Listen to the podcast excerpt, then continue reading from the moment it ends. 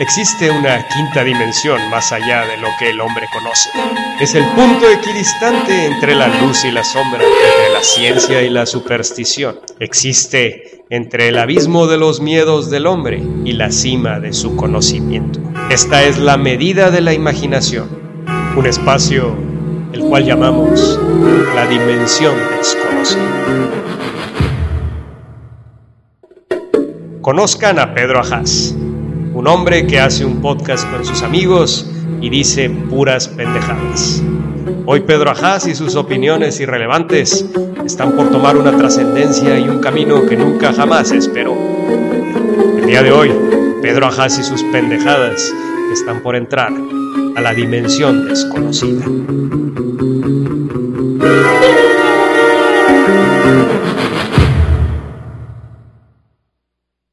Este es el Tribunal de los Supergüeyes, episodio 295. La dimensión desconocida de Jordan Peele.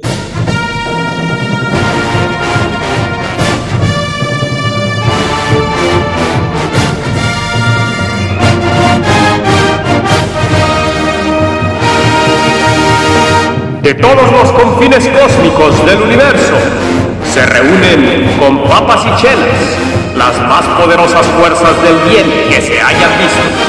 Pedro Ajaz, Tavo Duarte, Chucho y Mario Padilla. Todos dedicados a luchar por la paz y la justicia de la humanidad y hablar un rato de cómics también.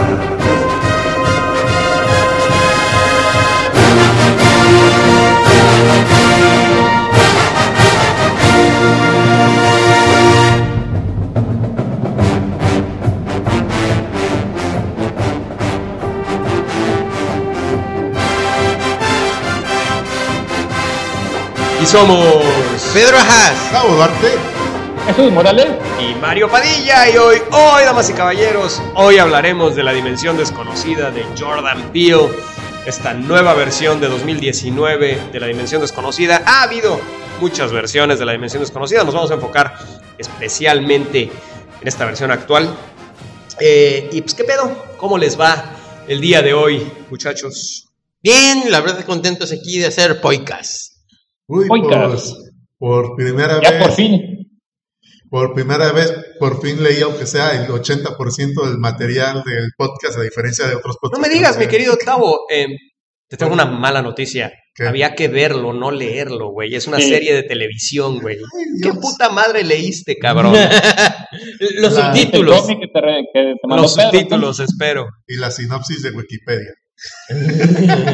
Ok, bueno, pues tendremos una participación muy importante de mi querido Tavo Duarte, como siempre, Ah, ¿verdad? claro, Pedro? sí, sí, sí. Como siempre, sabemos que Tavo Duarte, las sus aportaciones son valiosísimas. No deja Sí. hablar a los demás este cabrón. No, no, no. eh, eh, ah, esa es la de siempre. No dejan hablar a Tavo. No dejan hablar al pinche Tavo. Y Tavo, ay, no me dejan hablar. Tavo, habla. Eh, ¿Qué digo? Los Ah, grillitos ahí. Bueno, pues el día de hoy, damas y caballeros, hablaremos de la dimensión desconocida. Eh, y pues obviamente, como siempre que hablamos de eh, algo no relacionado con cómics y también relacionado con cómics, eh, pues lo, lo hablaremos desde nuestra propia experiencia. No hablaremos, vaya, si quieren ustedes datos en Wikipedia, ahí está todo. Más bien hablaremos de nuestra experiencia con la dimensión desconocida, nuestras opiniones, lo que nos gustó, lo que no nos gustó. Y bueno, pues en general, para empezar a hablar de la dimensión desconocida, eh, pues tenemos que tocar ese primer eh, punto que tocamos en cualquier episodio como este, que es, ¿cuál fue? ¿Cuál fue nuestro primer contacto con la dimensión desconocida? Y bueno, pues me gustaría platicarles un momentito de, de mí. Yo eh, Érase Pa' una vez, el ochenta y tantos, estaba yo viendo la tele, el canal 5, y eh, de repente salió, anunciaban esta serie de la dimensión desconocida, a mí me llamaba mucho la atención, y pues vi un episodio, ¿no? Era un episodio en donde una familia estaba teniendo un día de campo y de repente se les regresaba todo como si fuera videocasetera. Y no sabían qué pasaba, ¿no? Y de repente, ¡pum!, se regresaba así como, como cuando le regresabas a un cassette en un VHS, así se regresaba. Yo sé que Nuestros amigos millennials no tienen ni idea cómo se ve eso, pero bueno, se veía como cuando ¿Aún? regresabas a un cassette VHS y eh, de repente despiertan y estaban en una especie de Matrix en donde todos estaban conectados a una realidad virtual y se dan cuenta que están en una especie de nave en donde se asoman por un balcón y ven que hay millones y millones y millones de personas conectadas en tanques, todos viviendo experiencias virtuales. La verdad, para los ochentas fue un episodio, eh, bueno, a mí al menos me, me impresionó muchísimo. Otro que me impresionó mucho también fue eh, uno en donde eh, es esa sí es una premisa muy estúpida, pero yo como niño me gustó mucho. Eh, unas personas que iban, de repente se salen de su tiempo y se quedan fuera del tiempo y conocen a las personas que construyen cada minuto de la vida de las personas. Y entonces ellos construyen básicamente cada minuto y pues terminan que regresan al flujo del tiempo. Está muy estúpido, son unos hombres azules que tienen herramientas azules, todo lo tienen azul. y no sé. Realmente Todo está- lo tenían azul. todo, güey. Esta, esta- esta versión, No, la- esta versión ochentera de la dimensión desconocida, perdía desde mi punto de vista ahora que, ahora que vi de grande la... Porque fue, me, me causó tanto impacto esta versión de la dimensión desconocida de los ochentas, que cuando surgió el Internet y los torrents por ahí de los 2000 eh, pues fue de las primeras cosas que eh, busqué en- por medios totalmente legales, ustedes saben, 100% legales. Pero me acuerdo que bajé un torrent bastante pesadito con eh, todos los episodios de La Dimensión Desconocida, pero La Dimensión Desconocida de Rod Serling. Y fue la primera vez que la vi, ¿no? Que vi realmente, y obviamente eh, conocí a Rod Serling pues con el juego este de... eh, que hay en Disneylandia de la Torre del Terror, que emula totalmente un episodio de La Dimensión Desconocida. Inclusive eh, sale Rod Serling presentándolo, ¿no? Em, Ese ya fue hasta los noventas, creo que lo hicieron. ¿no? Sí, pero eh, eh, así es como yo conocía a Rod Serling, ¿no? Pero realmente cuando, Claro. cuando bajé estos episodios de La Dimensión Desconocida y cuando los vi fue cuando eh, realmente conocí lo que fue la Dimensión Desconocida en realidad y ya también desde un punto de vista más adulto, güey, ya tendría yo 21, 22 años. Entonces, eh, fue muy especial para mí ver lo avanzados que son estos episodios para su época, güey. La, la manera en que, y ya luego leyendo, obviamente, sobre la dimensión desconocida, eh, de hecho compré un libro que hablaba precisamente sobre eh, Rod Serling y sobre varios episodios de la dimensión desconocida, y cómo eh, Rod Serling utilizaba su serie eh, como vehículo para hablar de temas que no se podían hablar en los medios. Él escondía en el subtexto de sus episodios los temas que él no podía hablar abiertamente en televisión, que no se podían discutir abiertamente en televisión. Rod Serling era eh, abiertamente antiguerra, fue un activista, activista de verdad, vaya, pues, él vivió en la guerra de Vietnam en, en su apogeo, cuando, cuando la serie estaba en su máximo punto. Y, y la verdad es que hay unos episodios que, que tocan temas eh, brutales sobre la manera de ser de la gente, sobre eh, la situación del mundo en, esa época. eh, y, vaya, desmenuzando los, los episodios te das cuenta de muchas cosas, ¿no? Pero a ver, me gustaría, antes ya hablé mucho yo, me gustaría que, que ustedes me dijeran cómo conocieron la dimensión desconocida. Bueno, mira, eh, a mí, yo me acuerdo que lo que me platicaban a cada rato, eh, me lo platicaron un primo, me lo platicaban en la escuela, un primo mucho mayor, también un niño en la escuela, era esta película de la dimensión desconocida. Yo me acuerdo que antes de verla, me la contaron como tres veces y, y- y me llamaba la atención verla, entre más me la contaban, entre más me, me, me la alababan, más quería verlo y me acuerdo que fue uno de esos casos en los cuales a lo mejor porque yo estaba niño y era muy impresionable con las historias de terror, yo me dejaba llevar por ellas. Eh, la que menos me, me impactó fue la primera porque ya me la sabía, ya sabían que iba a acabar, pero las otras, créeme ¿Cuál es la que primera? de todas maneras para la edad me impactaron cuando, eh, cuando por fin las vi. ¿no? Este, pero antes, antes de todo eso, este, llegó la serie en el 5 justamente de esta dimensión desconocida ochentera que tú mencionas. Y la verdad el sí. canal 5, que era el que dice, es que dice Pedro el 5, así como si todo el mundo supiera ahorita. Mira qué chach- qué- Claro, es que, es que toma en cuenta que el Ajá. 5 lo que era en ese, o sea, les voy a decir cómo era en los 80 la televisión mexicana para los que no estuvieron. Había básicamente cuatro canales principales. Era el 2, que era el canal de las estrellas, por supuesto. Ustedes saben qué canal me ¿No era el refiero. 7? En Veracruz era el 7, Tavo. Si vivías en el DF, era el canal 2. Ah. Ya sacaste a relucir tu provincianismo. Está bien, mi querido Tavo. No Tu pedo. código postal. Exactamente, sacaste a relucir tu código postal, mi querido Tavo. Eh, era el 2, México. El, el canal 4 era el canal cultural de Televisa, güey, era donde había pues, eh, cosas de discusión, en fin, ¿no? Canal Tampoco 5 existía esa madre. era el Ah, canal de los niños, cabrón. Sí. Era, era el canal donde eh, podías ver eh, caricaturas toda la tarde, salía Tío Gamboín, salía Rogelio Moreno y en la noche salían series como Los Duques de Hazard, El Auto Increíble y eh, precisamente Y películas La de Dimensión permanencia voluntaria.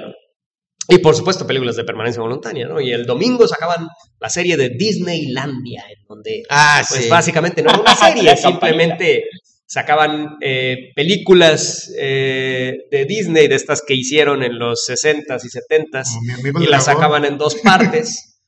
eh, y a veces hacía- hacían caricaturas, en fin, pasaban cosas relacionadas con Disneylandia y era un muy buen branding para Disney. La verdad es que posicionó, ese programa posicionó, posicionó a Disney en nuestra generación de una manera brutal. Ahora, eh, A lo que íbamos con esto. a lo que íbamos con esto es que había muy pocas opciones en esta Sí. época para ver la televisión. Entonces, el 5 era el 5, o sea, lo vi en el 5.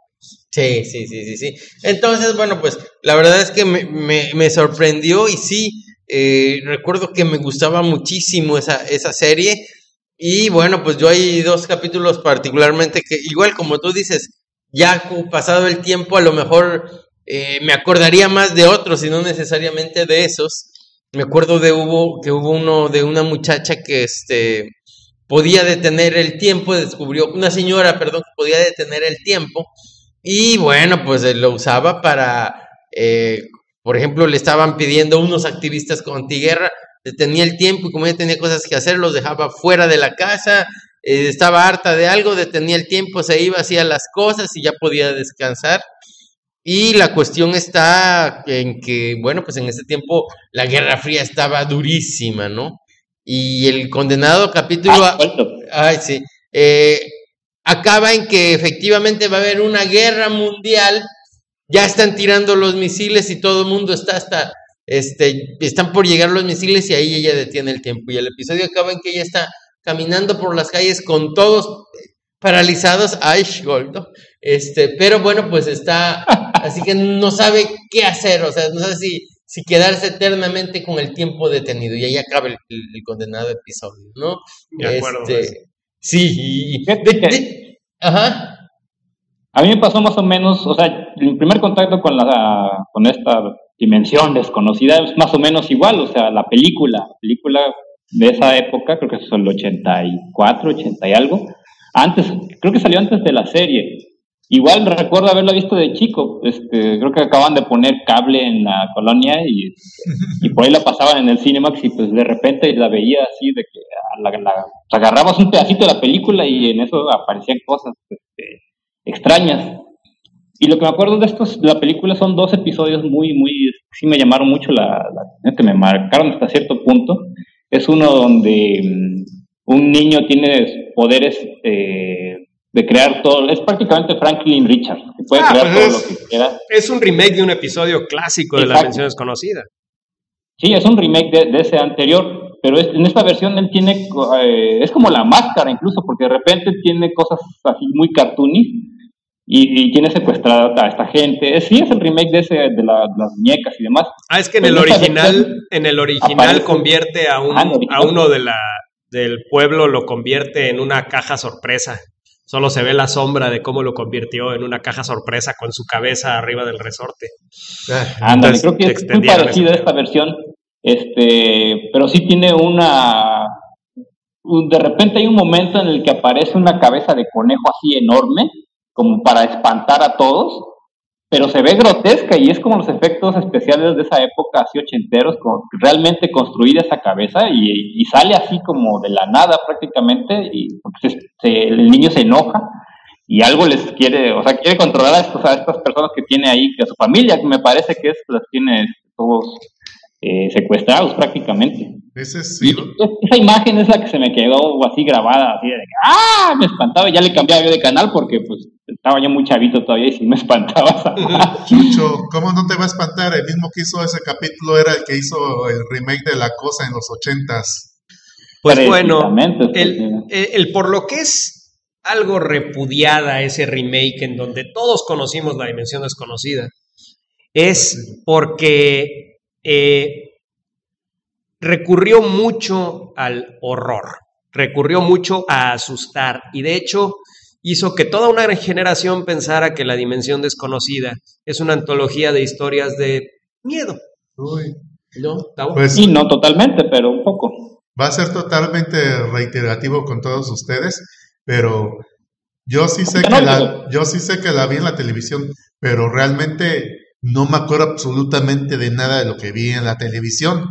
Tengo el cassette borrado. ¿Qué ayer, ¿Te acuerdas qué hiciste ayer? A duras, pero bueno, es lo que estoy diciendo se me borró y lo que siempre me acuerdo es igual que Chucho, igual que Pedro, puedo de la película, pero me llamó mucho la atención. Bueno, hasta la fecha todavía veo hasta los a los aviones afuera a ver si veo el gremlin o lo que sea, a ver si me saluda. Ah, vale, es el otro episodio clásico. Ahí me saluda y todo eso, pero luego pasó el tiempo de repente todas las series de televisión o caricaturas o todo eso parodiaban a la de Dimensión Desconocida y yo ni idea. Pero, por ejemplo, Los Simpson parodió a la película de la Dimensión Desconocida, no al episodio original. El episodio original... Bueno, es muy parecido. Pues no, el monstruo es totalmente distinto, güey. Y de hecho, para mí... Bueno, actualizado. pues no, no, es total, es otra cosa porque de hecho, eh, para mí eh, causa una diferencia muy grande porque el episodio original de William Shatner, no sé si, si, los que no sepan de qué estamos hablando, estamos hablando de un episodio en donde un hombre entra a un avión y eh, tiene, tiene pavor a volar y a través de la ventana hay una tormenta, hay mucha turbulencia y a través de la ventana ve a un monstruo en el ala y ve que este monstruo está, pues él, no sabe qué pedo, ¿no? Entonces, eh, eh, algo que, me gusta mucho del el episodio original es que deja a la imaginación, si era la imaginación de William Shatner, o verdaderamente había pasado este monstruo que pues básicamente era un güey negro con un traje de oso. Así se ve el monstruo original. muy chistoso. Pero en el episodio, eh, en, bueno, en la película más bien, pues no queda duda porque están los, los arañazos en el motor del avión, ¿no? Claro. Y al final se la, la paranoia de este güey en donde John Lithgow, que es el hombre, eh, el, protagonista en la, en la película, pues es un hombre normal que se sube a un avión y sí tiene pavor a, violar, a, volar, digo, pero eso es todo. Bueno. Qué contemporáneo me viva. Y, eh, pero, hablando, de eh, hablando de eso, pero, el, pero en, el, en, el, en el, el William Shatner era un hombre que venía de salir del manicomio. Eh, o sea, acababa de salir del manicomio y su esposa lo está tranquilizando porque van a volar. Entonces tiene un trasfondo mucho más interesante el episodio original a ese remake de John Lithgow, ¿no? ¿Qué ibas a decir, Chucho? Ay, yo seguía, era no, que no, lo que estaba diciendo que... Hijo Chucho. Que en Los Simpsons, en 20.000 caricaturas, en 20.000 series, hacían referencias a la dimensión desconocida que hacían tramas enteras. Realmente solo en Los Simpsons. No, pues no solamente Los Simpsons, pero hacían tramas, yo ni en cuenta, hasta ya cuando empezó igual otra vez reiterativo con Mario, que empecé a ver los capítulos porque todos estaban disponibles en YouTube hace años. Todavía, a lo mejor todavía están. Ahí ya me cayó el 20. Ah, pues de ahí salió y como que se me, se me voló la tapa de los sesos como a Pedro así de repente. Ah, te decía que hay, precisamente hablando de, este episodio del avión, hay una serie de los noventas de, donde aparecen los dos, tanto William Shatner como este John Leadwood. Es, la serie se llama Third Rock from the Sun, es conocida. Y están los dos y se suben a un avión. Entonces a los dos ahí viendo hacia la ventana y, ahí termina la serie con que ponen la cara de terror los dos así ¡Ah! Haciendo el chiste totalmente a ese claro. Bueno, pues eh, entonces eh, creo que en un remake actual de La Dimensión Desconocida, en donde, eh, como les contaba antes, que La Dimensión Desconocida para Rod Serling era, sí, contar historias de ciencia ficción, pero al mismo tiempo, en la mayoría de los episodios decía algo sobre la gente, sobre, sobre lo que estaba pasando en ese momento. Él utilizaba su serie como vehículo para decir lo que no se podía decir en televisión. Entonces creo que Jordan Peele actualmente, quien es quien está a cargo de la dimensión desconocida, él, es productor, él está supervisando los guiones y eh, eh, Jordan Peele es eh, quien dirigió es lo más, creo que es lo más importante que ha hecho. De ahí yo lo conocía de que hizo una de las voces en el Capitán Calzoncillos, güey. Y después de repente brinca como director a hacer esta película de Get Out. Muy buena. hasta fue nominada para mejor película, güey. para, yo la vi en el cine, la, no le hicieron ninguna publicidad. Sí, por desgracia. y a mí me encantó Get Out. es de esas películas que ya no se hacen ahora. Y, pues bueno, de ahí me parece muy buena decisión. No sé si él fue eh, tomado o él decidió hacer Dimensión Desconocida. Él está, tiene em, el crédito de, productor ejecutivo. A lo mejor es idea de él, él inició todo este pedo. Pero el tema es que él tiene un trabajo muy difícil, creo yo, porque pues en una era en donde básicamente puedes decir lo que sea en los medios, puedes hablar de lo que sea en, una serie en donde no hay restricciones realmente. Eh, ¿qué es, cuál, cuál, sería el lugar de la dimensión desconocida actualmente? Especialmente cuando creo que le han robado sus relámpagos series eh, como eh, Black Mirror, que Black Mirror, a pesar del punto de vista de la tecnología, pero pues le ha robado bastante de lo que puede ser la dimensión desconocida. Eh, están muy intrínsecamente inspirados uno con el otro, yo creo. Bueno, totalmente se ve, se ve la influencia en Black Mirror de la dimensión desconocida, que está muy inspirado en, pero la dimensión desconocida sí tiene ese aspecto del miedo, del terror, bueno, no terror tanto como... como pues hay, hay episodios de terror, de, hay episodios de, en Black Mirror, ¿no? O sea, a lo que me refiero es... ¿qué, lugar puede tener actualmente la dimensión desconocida? ¿O qué es lo que puede decir de nuevo la dimensión desconocida? Creo que es hasta más válida ahorita, precisamente. Eso, eso me, ¿Tú lo crees? yo, yo creo que no. Yo creo que si alguna queja tengo de esta temporada de Jordan Peele, es que no parece haber encontrado ese lugar.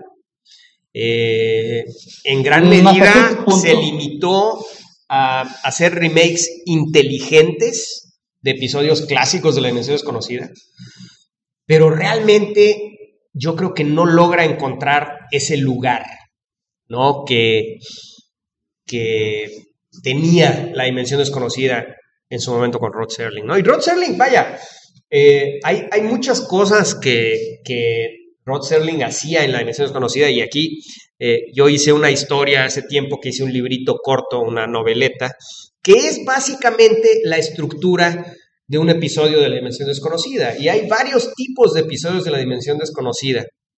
El, digamos, la estructura que yo utilicé de episodio de la dimensión desconocida es poner una situación fantástica, una situación que parece fantástica, y al final el giro es que te das cuenta que hay una explicación perfectamente lógica para lo que está pasando. ¿no? Y, ese, ese tipo de episodio de la dimensión desconocida, eh, pues es en general uno de los más clásicos, ¿no? Eh, em, otro tipo de... ¿Qué dices, Chucho?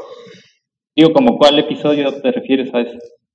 Por ejemplo, eh, hablando de específicamente la historia que yo hice, pues durante toda la historia te presento una situación en donde parece que eh, todo es una situación increíble, fantástica, ¿no? Sin embargo, al final, la revelación es que la situación es una situación totalmente plausible y una explicación perfectamente lógica para lo que pasó, ¿no? Em, Exacto. Hablando de... Se veía que al revés, que parecía algo normal, pero era realmente algo fantástico. Exactamente, o sea, hay, episodios, por ejemplo, hay un, hay un episodio en la Dimensión Desconocida en donde eh, un hombre eh, está caminando por una ciudad eh, y no hay absolutamente nadie. Y, se vuelve loco con la soledad, no sabe por qué, no sabe qué pasó, qué fue lo que hizo que la, que la población de la Tierra desapareciera, que qué magia provocó que desaparecieran todos, ¿no? Y al final el giro es que el güey es un astronauta, un, un güey que está en entrenamiento para ser astronauta y alucinó toda esta, toda esta ciudad mientras estaba en aislamiento eh, para un ejercicio de entrenamiento, ¿no? Entonces, y, este, este, recurso de todo estaba en su imaginación es eh, también eh, muy tomado por Rod Serling para esos giros finales, ¿no? Em, el otro, otro tipo de episodio muy común en, la serie de los 60 es el tema del karma, güey. Un güey que, sí, o sea, de que haces algo malo y viene y te va a morder el trasero, ¿no? Es, hay, hay muchos episodios así, ¿no? Eh, ¿De forma erótica dijiste? Irónica. Oh, ya, yo dije de forma irónica, morderle el trasero. Ah, es otro tipo de mención desconocida, pero bueno. Y es, este tema también del destino. Este tema en donde el, destino te va a perseguir y cuando te vas a morir, te vas a morir, güey. O sea, no, hay vuelta de hoja. Cuando te toca morirte, te toca morirte, ¿no? Y hay, hay varios episodios en donde Rod Serling toma este tema del destino, está escrito, y cuando, te, cuando viene el pedo, viene el pedo por ti, ¿no? Eh, hay muchos episodios de fantasmas, güey.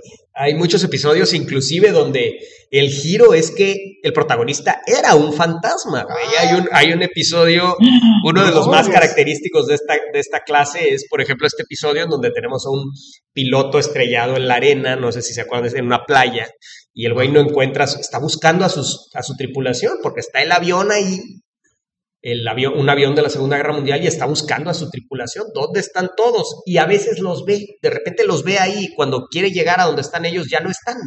Y se empieza a volver loco. Y eh, al final del episodio nos damos cuenta de que todos están muertos, el avión se estrelló ahí y ya estamos en la época actual, ¿no? Porque él inclusive ve aviones pasar en el cielo, son aviones de la época actual, él es un fantasma y toda su tripulación también son fantasmas, ¿no? Entonces, es increíble cómo en la dimensión desconocida podemos ver eh, cosas que, que, nos parecieron novedosísimas en, en, películas como por ejemplo en Los Otros o en... O en eh, sexto sentido. sexto sentido, güey, el tema del giro de que el protagonista fue fantasma todo este tiempo y no lo sabíamos. Bueno, la dimensión desconocida lo hizo antes, ¿no? Em, también eh, el tema de la naturaleza humana, güey, que, son para mí los episodios más interesantes, cabrón. Por ejemplo, este episodio en donde todo un pueblo se vuelve, eh, es aterrado por paranoia total y todos se voltean unos con otros pensando que los extraterrestres los están vigilando. Y la ironía es que a fin de cuentas, sí eran extraterrestres, güey. No lo sabemos durante todo el episodio, sino hasta el final, güey. O este episodio en donde tenemos a esta mujer vendada, que este episodio es ah, súper clásico porque el juego de cámaras que tiene, no se los voy a echar a perder porque es uno de los mejores episodios por la es estudiado en escuelas de cine por la cinematografía que tiene porque durante el episodio si lo ves sin que nadie te diga, no te das cuenta de cómo todo está manejado para que no te des cuenta que no te están mostrando la cara de los personajes. Solo te están presentando la cara de la personaje principal y piensas que no te las han mostrado por la porque estás viendo la perspectiva del personaje principal, que es una mujer con la cara vendada en una cama. Y al final te muestran la cara de esta gente y realmente es un episodio que gira alrededor de la naturaleza humana, ¿no? De, el rechazo y de tantas cosas, o sea, subtextos tremendos de, de eh, el odio entre, entre razas y entre la gente diferente, ¿no? Entonces, eh, otro tema que, vaya, no sé si sepan ustedes, pero Rod Serling eh, ayudó a escribir El planeta de los simios, güey. El planeta de los simios de Charlton Heston. Órale. Él Ah. coescribió, y sin embargo, durante la dimensión desconocida, hizo varios episodios en donde el giro era que era la Tierra, a fin de cuentas. Eh, todo el tiempo fue la Y Tierra eran changos. Y eh, simplemente elimina la parte de los changos, pero eh, este tema de extraterrestres, que eh, güeyes que, más bien no extraterrestres, güey, sino güeyes que parecen escapar de un planeta eh, que se ve como la Tierra, todo es la Tierra, y, llegan y pues llegan a, y llegan y nos damos cuenta que es la Tierra, güey. O este que es buenísimo, güey, de dos güeyes, dos astronautas, son, y creen que están varados en un planeta desértico. Tres, tres astronautas, güey. Y todo el episodio es estos tres astronautas vagando en un desierto pensando que llegaron a un planeta desértico y que, y que se van a morir, güey. Y, este, y pues al final, de, al final de cuentas nunca se enteran de que es que se estrellaron juntito a Las Vegas, güey.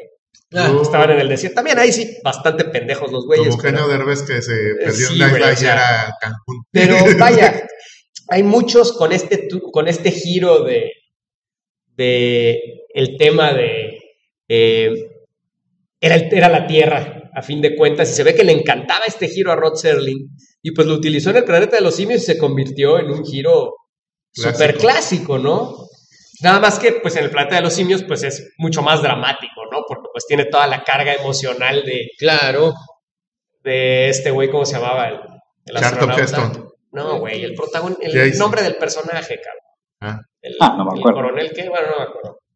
En fin, eh, entonces, hay varios tipos de... Y, y este, este pedo de lo... Del, la primera vez que alguien utilizó muñecos para dar miedo fue Rod Serling en La Dimensión Desconocida. Ah, la muñeca esa. Hay, bueno, hay eh, eh, Toquitina, güey, exactamente, Sí lo mi vi. querido Tavo, con, con Telly Zabalas, güey, es el protagonista Telly Zabalas. Siempre me quedé con Era la duda. Koya que ese güey. Siempre me quedé con la duda de que si estaba vivo o no, porque, ¿Mm? Porque me acuerdo de la de, me acuerdo, yo vi mucho antes la película de Chucky y definitivamente el muñeco lo hacía todo. Exactamente, pero Toquitina no se sabe, cabrón. De hecho, pues al final mata al personaje de Telly Zabalas, güey, pero pues lo mata porque estaba tirada en la escalera, güey, y el güey se tropieza con ella. O sea, eh, sí, o sea, el- el- es, es cagado el- la manera en que, en que Rod Serling eh, utilizaba varias, eh, Eh. varios tipos o eh, estructuras en sus episodios que ya estaban hechos. Creo que mi favorito fue el de la gente pequeña, de unos astronautas que llegan en un planeta y se encuentran con toda una civilización, pero de gente chiquitita, como de do- chiquitita de 3 milímetros, algo así, y el güey que como que uno de los astronautas que se ve que nunca tuvo poder en su vida o algo así, que ya era prácticamente un dios para esos güeyes, como de repente de no ser nada a alguien, como que va cambiando totalmente su forma de ser y se vuelve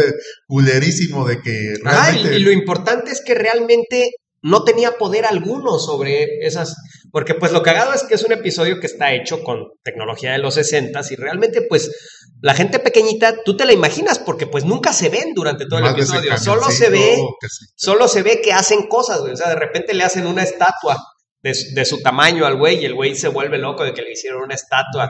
Pero realmente te imaginas a esa gente miniatura, güey. Y. eh, pero el, pero el Pero yo punto de, esta, de serie es. O sea, a pesar de que el güey no tiene ningún poder real, todo está en su cabecita nada más, que porque realmente lo único que puede hacer es matarlos a todos, es lo único que puede hacer, no tiene mayor poder sobre esa civilización microscópica, güey. Eso es todo lo que puede hacer, no tiene mayor poder que eso. El güey se vuelve loco de poder, güey, pinche megalómano, cabrón. Entonces, e- y, y es una analogía tremenda a, cómo se puede volver un dictador, cabrón. Claro, cómo se puede No volver un megalómano Un tremendo. policía, así de repente, que un nadie que tiene poder sobre las demás personas y abusa sobre ellas. Entonces, eh. La verdad es que Rod Serling para mí es uno de los genios de la televisión que creó una- un, un tipo de hacer televisión que fue eh, ha sido repetido y repetido muchas veces. Yo creo que nunca con, con el éxito que lo hizo él, ¿no? que lo hizo Rod Serling. Entonces, eh, pues Es bueno, y pues eh, te digo, Jordan Peele actualmente, pues tiene unos zapatotes que llenar, güey.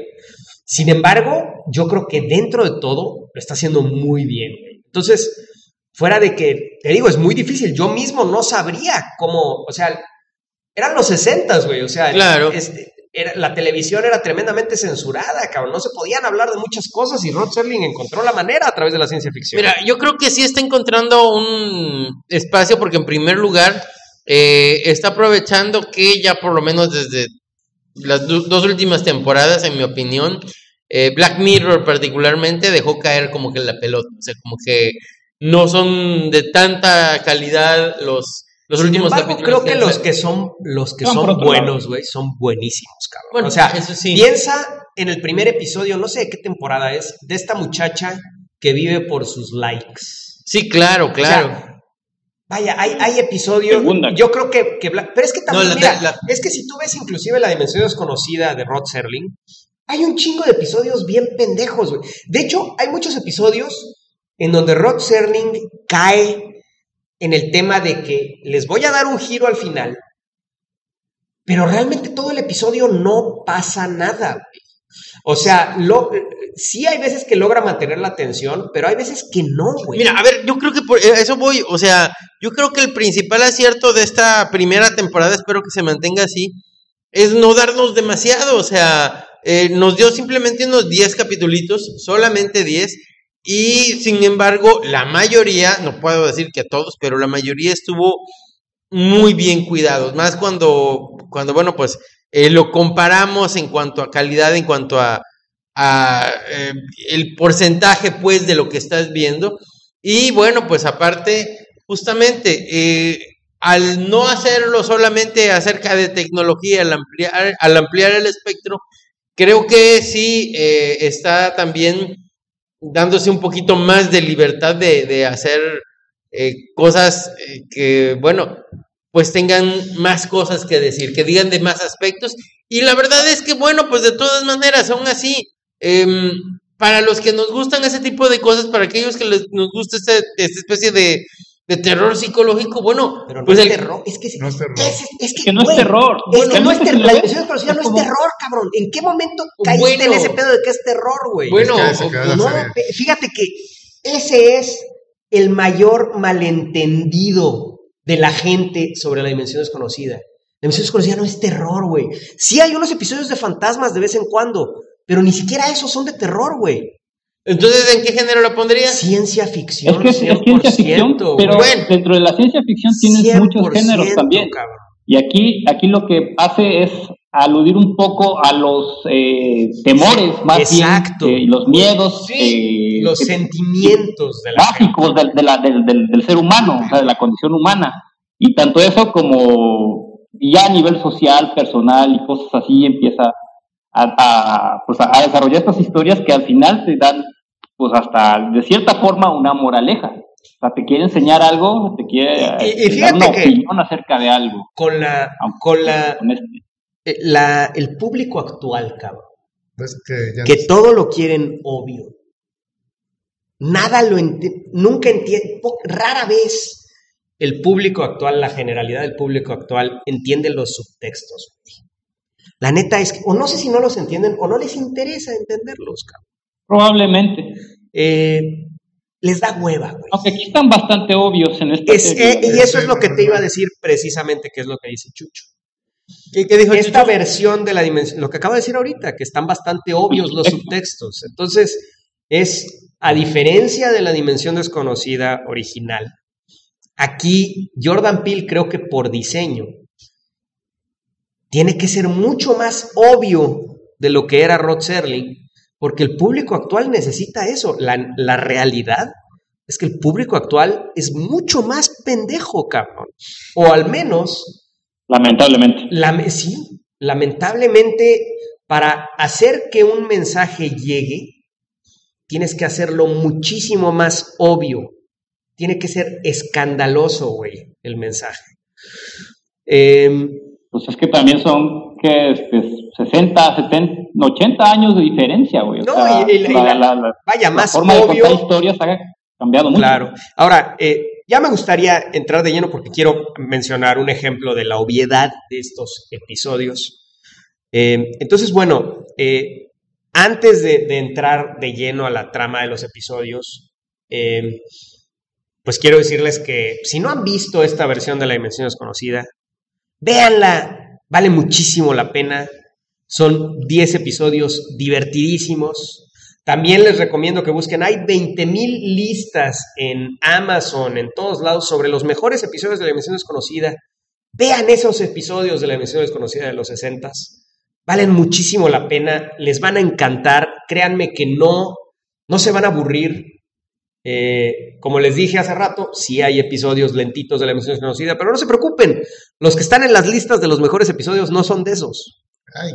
Siguen siendo relevantes ahorita Tiene- todavía. Hasta, hasta Rod Serling. de la forma de contar la historia. Claro, hasta Rod Serling caía en meter episodios de relleno porque pues tenía que cumplir cada semana, ¿no? Vaya. Y inclusive algunos episodios de relleno son buenos, no sé si se acuerdan de los maniquís, que es una pendejada. Ah, yo sí lo vi.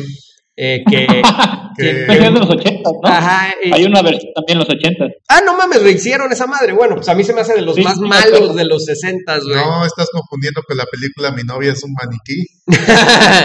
bueno, Pero es que también, son pare- también, es parecida, es básicamente ese punto, güey, los maniquíes reviven en las noches, ¿no? O sea, es una pendejada, güey. Eh, pero pues hasta ese es- está cagado, güey, es divertido, güey. O sea, ay, los maniquís se turnan todos para salir durante el día, ¿no? A ver quién le toca vivir la vida, ¿no? Un día. esta vivió de más. Entonces, y, eh, sí, y, este- y el punto es que una vieja que se le olvida que es maniquí, ¿no? Eh, entonces, hasta esos episodios están, eh, están cagados.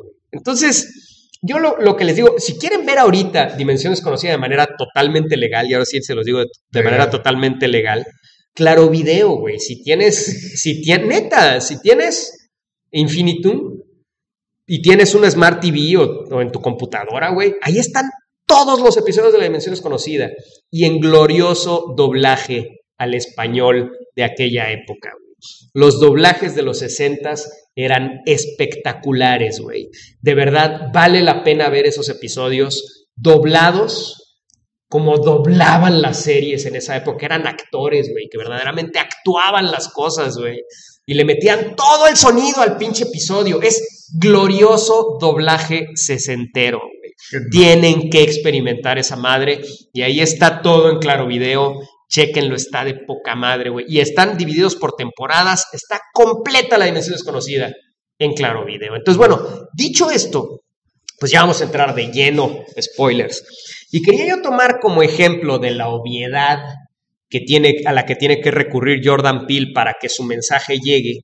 Es, por ejemplo, el episodio del presidente, güey, del niño presidente, güey.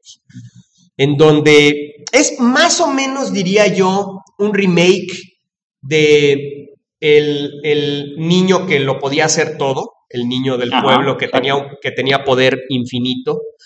Es un remake nada más en espíritu, porque realmente no, Hasta el no, final. no tiene la misma, no tiene la misma historia. Al final, la, la estructura al final sí es parecida. Pero, Pero la eh, idea, la esencia. la idea, la eh, yo creo que se va, se fue más ese episodio al comentario político de el presidente estadounidense actual es un niño berrinchudo. Cayó más en eso que en realmente explorar la naturaleza humana de un niño inocente que es todopoderoso y cómo eh, los, las personas a su alrededor eh, dejan de ser personas para él. Y, y lo, lo más interesante, exactamente, lo más interesante de ese episodio es que el, este niño lo describen como un monstruo. Rod Serling dice, en este pueblo hay un monstruo. Y, y aquí está el monstruo. Y es un niño. Y lo peor es que ese niño sí tiene un poco de malicia, pero es una malicia inocente. El niño no sabe lo que está haciendo, el niño no sabe lo que le está haciendo a esa gente y no sabe el miedo que le tiene esta gente. Este niño de este episodio, este niño presidente, sabe perfectamente el miedo que le tiene todo el mundo y no es inocente, güey. Este niño no tiene la característica de inocencia que tenía el niño todopoderoso de la eh, versión original. Es que, ¿sabes? Aquí lo que me llama mucho la atención. Entonces cae en el, en el comentario político burdo. Pues yo creo que fue Es que, es que no es tanto eso, sino este es a, a lo que hemos llegado. O sea, en ese entonces, en los 60, esto era, era el miedo, esas eran las cosas que, que te espantaban. Pero muchas de esas cosas que en ese entonces te daban miedo o, creías que no podían pasar, están sucediendo todo el tiempo ahorita. O sea, todo esto que ves a veces, pues sí, será una crítica política, pero pues es real, güey. Ahí está el, cualquier este, gobernante que se co- comporta como niño realmente, no nada más el, el dichoso anaranjado ese, sino en todas partes. Y, y el poder es igual, o sea, es, es- está haciendo el paralelo Sin embargo, hasta cierto eh, punto de que ya no es, ya no es ficción. Pero, está pero volviendo Chucho, real muchas de estas cosas. estás, estás hablando desde nuestra burbuja. Tienes que tomar en cuenta que muchísima gente que está viendo ese episodio está de acuerdo con, o sea, es que el problema con los gobernantes que tenemos actuales, incluyendo el, el gobernante de Estados Unidos, hay un, muchísima gente que está de acuerdo con él y le celebra todo. Igual en el episodio, igual en el episodio. Eh, por eso, no, pero es que a lo que me refiero es que se pierde la esencia y se cae en el comentario político burdo, eso es lo que estoy diciendo, güey. O sea, Sí, sí, te entiendo, te entiendo. o sea, se pierde- o este miedo que tú dices es la realización de lo que buscaba mucha gente, güey. O sea, es un miedo para cierto grupo de personas que están alineados con cierta ideología, pero los que están alineados con otra ideología piensan de otra manera, güey. Sin em- y entonces se convierte en un, afectados. en un mensaje político que se divide. En cambio, si lo llevas al, a la forma más destilada, que es la inocencia de un niño, llegas a la crítica de la naturaleza humana. Y entonces el mensaje se convierte en la naturaleza humana convierte a esta, o sea, no te vas al tema político de que esto, este gobernante es un niño y hacer la comparación tan burda, sino que ya te vas a criticar específicamente la naturaleza humana y cómo Creo que de todos modos Esta haciendo, inocencia puede la naturaleza convertir- humana, independientemente de la ideología, porque te digo, no puede ser, puede ser en cualquier. Yo- este, yo creo que no país. des- el, des- el poder te corrompe de todas formas, o sea, es Exacto, la pero, pero pierdes la in- el factor de la inocencia, Chucho. O sea, este niño no refiero. es inocente Sí, y al o sea, pintarle un el color. este todopoderoso que mencionas, si tiene todo ese poder, pues igual se corrompe. Le, le estás, le está, eh, el problema es que el episodio le pone color al niño, güey. ¿Sí me explico? Le sí, pone, sí, claro, sí tiene le pone bando al totalmente, niño, pero, güey. pero de todos modos es válido. A, lo que es que Yo, yo pues, creo. es, es relevante. Mira, y, y no te lo digo porque no me haya gustado el episodio, me gustó mucho, está muy bien hecho, es, es- pero no dejo de ver lo burdo del mensaje, güey, para que lo entienda la Ah, sí, gente. totalmente. es- Ya- eso- ya me estamos entiendes. totalmente Sí, a lo que me ahora- refiero. Sí, sí, es, es muy obvio. Es muy obvio el pero, mensaje, pues, es muy real. Es, pero es muy obvio, güey. O sea, hay maneras de Sí, decir sí. ese mensaje que es muy real. O sea, es que no puedes. eh, eh, a lo que me refiero es que la mejor manera de evaluar estas cosas no es que el mensaje sea válido. Puedes decir un mensaje muy válido de una manera muy pendeja, güey. Ahora, estos, Sí, estos sí, episodios sí. Están muy bien, eh, vaya, están muy bien hechos. Me encanta como, más bien, me gusta más como remake, pero el mensaje para mí es burdo y es, y es desechable, güey. No, no me gusta el mensaje tan, tan, con un tinte tan en- político, en tan cara. obvio, güey. Sí. Tan obvio, Ese es, ese es el problema. O sea, como remake me parece un remake muy, inter- muy interesante, muy inteligente, pero no me gusta que las cosas me las digan tan, de una manera tan obvia, tan burda, ¿sí? Ese, esa es mi, mi gran queja de la dimensión desconocida de Jordan Peele. ¿no? Entonces, bueno, eh, Sí, Pedro, ¿qué, qué ibas a decir? Pero de todos modos, o sea, viéndolo desde otro punto de vista, o sea, tiene su, su relevancia el día de hoy. Tal vez es una adaptación distinta, a eso me refiero, de que, pues, te- como te digo, ya muchas de estas cosas, pues, las estamos viendo realmente que suceden. Creo que el, el, el el episodio de la pistola creo que es el que más tiene el dejo místico, así de, no tan, tan obvio, pues. No, ahora mira, eh, a mí estoy de acuerdo con Chucho porque particularmente creo que también la dimensión desconocida funciona cuando nos acerca un poquito también a la realidad, cuando reconocemos algo de lo que está pasando con nuestra vida cotidiana y nos, no, a lo mejor de manera exa- exagerada, a lo mejor de manera metafórica, eh, nos está eh, dejando ver hasta dónde podemos llegar si, si continuamos por, por este camino, ¿no? Entonces, eh, esa Hay- manera... Hay, hay momentos, creo que hay momentos en que es una metáfora y hay momentos en que es obvio. O sea, básicamente ese episodio está diciéndole Donald Trump es un niño. ¿sí? O sea, es- eso no, ya no es metáfora, güey. Eso es, es obvio lo que está diciendo ese episodio. ¿no? Entonces, Ya sobrepasó la metáfora. No, no, claro, ya no, no- ya no es metáfora, Pedro. Eh, Eso es a lo que me refiero con la obviedad. O sea, entiéndanme que no estoy en contra del episodio, está chido. Lo que No, estoy diciendo nadie, es... está, nadie está diciendo que estamos es en, en la contra. obviedad con la que hay que hablarle a este público actual, güey, ¿sí? Exacto. Y que piensan, y que piensan además, es como este pedo que a mí me tiene anonadado, güey, cuando hablan de Ricky Morty, que se sienten inteligentes por ver Ricky Morty y no se dan cuenta de que lo inteligente son los escritores y la serie, no ellos, güey. Neta. Exactamente. O, o es como las mamás que dicen, ay, mi hijo ya le mueve al teléfono, es bien inteligente. No, güey, el, el- el inteligente es el que hizo la interfaz del teléfono, no el niño, güey. ¿Sí? Es lo mismo, cabrón. O sea, lo, lo que está haciendo Jordan Peele hasta cierto punto es decir, ahora sí que yo creo que el güey se está encogiendo de hombros y dice, pues, ¿qué le hacemos al público actual? actual? Es pendejo.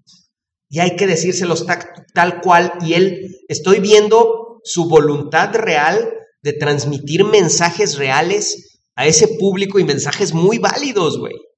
El mensaje de la señora y del, y del policía que los está persiguiendo en la carretera, güey.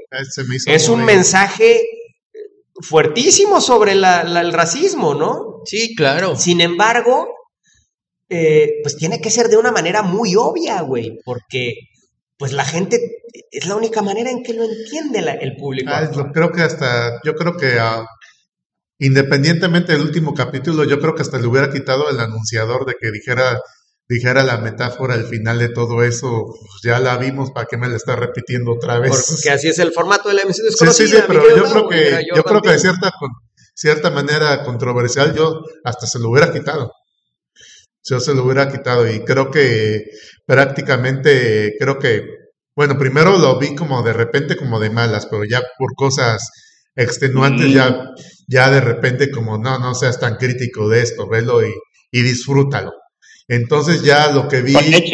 Lo que sí puedo decir es que luego, es que vi los capítulos, es que de repente ya eran demasiado predecibles, independientemente de que muchos ni tenían Sí. giro al final y todo eso, pero ya lo veía y ya a la mitad ya sabía en qué iba a acabar. Yo también, yo también definitivamente. De hecho, inclusive el último episodio, te lo juro que yo vi venir el final. Yo dije, ¿por qué está Porque otro factor importantísimo al que Jordan Peele está recurriendo, y es un factor que eh, es- al que está recurriendo ampliamente muchísimos medios, cine, series, cómics, es el factor de la nostalgia. Sí, Y, definitivo. y la verdad es que a mí me molesta ya que recurran a la nostalgia. Eh, no, vaya, el, el- a mí me encantó el último episodio, no pude evitar decir, güey, qué chi-", pero al mismo tiempo es a regañadientes, cabrón. Porque me doy cuenta, están jalándome de la oreja derecha, que ellos saben que me gusta que me jalen de la oreja derecha. cabrón. Gordo. ¿Sí me explico? Está- Sí, están sí, sí, claro. enfrente. O sea, están, están recurriendo eh, a, ese, a ese pedo de la nostalgia al que el público actual responde muchas veces sin saber por qué. Simplemente porque les pongan algo nostálgico, el público bonito. actual responde, güey. Sí, Es algo que les resulta conocido que ya saben exacto. Y, y al mismo tiempo me hubiera gustado más ver episodios más originales. Me gustaron los remakes, pero la realidad es que eh, me, me, gust- me hubiera gustado más ver eh, no solo giros distintos de episodios clásicos, sino me hubiera gustado ver episodios originales, güey, episodios nuevos, güey, con ideas nuevas, ¿no? Yo creo que para eso va si le dan una nueva temporada, espero que para allá vaya, Esperemos, sí. Sí. pero realmente esta temporada se dedicó a, a hacer si no remakes completos, remakes espirituales de Claro. episodios clásicos, ¿no? Como una adaptación moderna de todos. Con Exactamente. bastante contenido este, de crítica social más que nada. con Exactamente. pues, Es que también. como es la dimensión desconocida. Es que creo que hasta este momento somos hasta críticos, lo veo por no gente de nuestra burbuja, pues, que, que canta cómics y películas y todo eso, sino me pienso, no sé, miembros de mi familia o conocidos de ellos, que realmente ya no les puedes poner cosas fantásticas en sus series, porque ya dicen, ya son, esas son mamadas, como que va a ser un dragón o que va a ser- sale el fantasma, esas ya son cosas para... Para- Tavo está hablando de miembros de su familia que no tienen nada que ver con una persona a quien Tavo llama, empieza con P y termina con apá, así le dice Tavo, papá, así le dice Tavo. No, pero... No tiene nada que ver con tu jefe, que es un poco gruñón. Y hablando de miembros de la familia de Tavo, como Tavo, todos tienen, son miembros grandes. güey. O sea, miembros Ah, grandes de la no, familia de Tavo. Y, y Tavo, olvídense, ¿eh? No, no sé el cómo es- miembro más grande de la familia de Tavo. no sé cómo lo conoces a tanta profundidad. No, güey, pues, No. cabrón, pinche envidioso, güey. Bueno, cuando quieras Y- te lo presto. Y creo que lo he visto como que somos más, no sé cómo, no sé, por lo que he visto, o sea, desde mi punto de vista, creo que hasta es- hasta tienes el miembro chico tú y los demás lo tienen más grande. O ya quisieras, pero bueno, lo que estoy diciendo que la gente como que es un poco más, aparte que lo tienes que decirlo todo picadito y así, Y a la boca. ajá, el pecadito en la boca, la gente como que es un poco más cínica, no sé, como cínica. Sienten que ya lo vieron todo. Se siente, hay, hay esta. Y, y, y la verdad es que yo creo que el público actual, independientemente de todo, es un público muy difícil, pero por lo pendejos que son. O sea, eh, de verdad, güey. O sea, eh, es un público que eh, hay que ponerles estrellitas y campanas en todo lo que les presentes. Y, y es muy difícil venderles cosas, es muy caro venderle cosas a este público actual.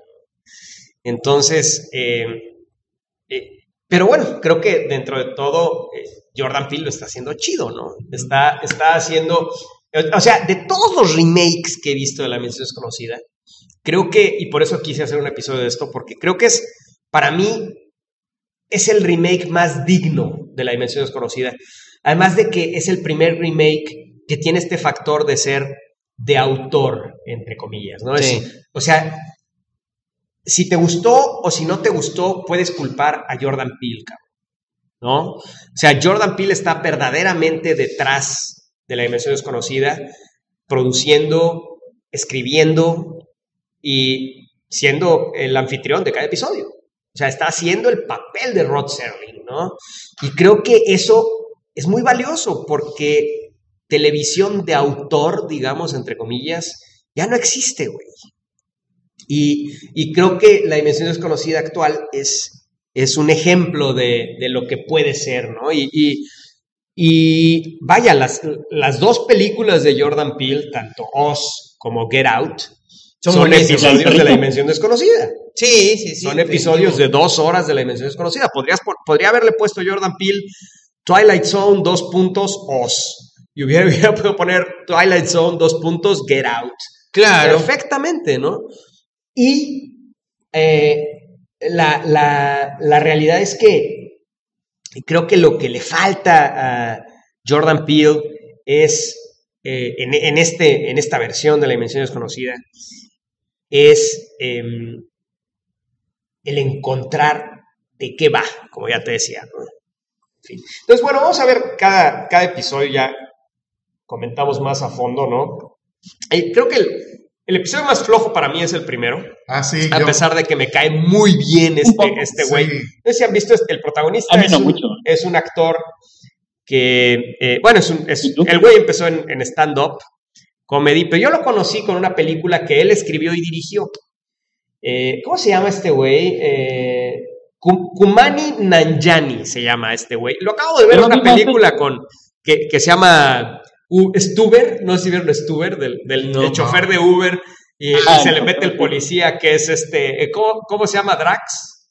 El actor que hace de Drax. este, Bautista, no sé Dave qué. Dave Bautista. Bautista. Bueno, Dave Bautista cagadísimo en esa película. La película se llama Stuber porque él se llama Stu y maneja un Uber, entonces es Stuber. Está cagadísima la película, güey. Película de acción, de comedia, está muy cagada. Bueno, y eh, este güey, Kumani la hizo... fiesta de, de Silicon Valley también. Esa, pero bueno, la película que más me gusta de él es esta película que él escribió y, dirigió y es autobiográfica totalmente y él platica la historia de amor de él y su esposa de una manera muy chingona, de cómo él, sus papás lo querían emparejar con, con chavas hindús y él no quería y, y, pues el pedo cuando conoce a una chava gringa, ¿no?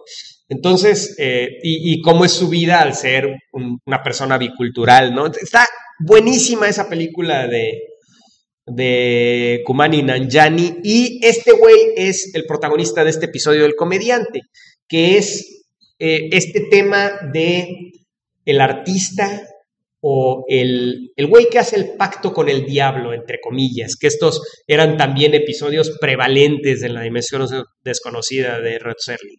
A ver, ¿qué les pareció a ustedes, Pedro? Pues yo casi mandé a volar la serie por ver el primero, por, porque, bueno, aparte de que estaba un poco de malas, de repente, esto ya es totalmente nimiedad mía por el actor del negro que le da el super, bueno, la cuestión del capítulo, vamos a hacer expresión rápida. Es que, Morgan. es que es Tracy Jordan, el de Dirty Rock, el de Diablo. Es que no dejo pensar en su personaje en Dirty Rock, que es un pendejazo de primera y, y no me la.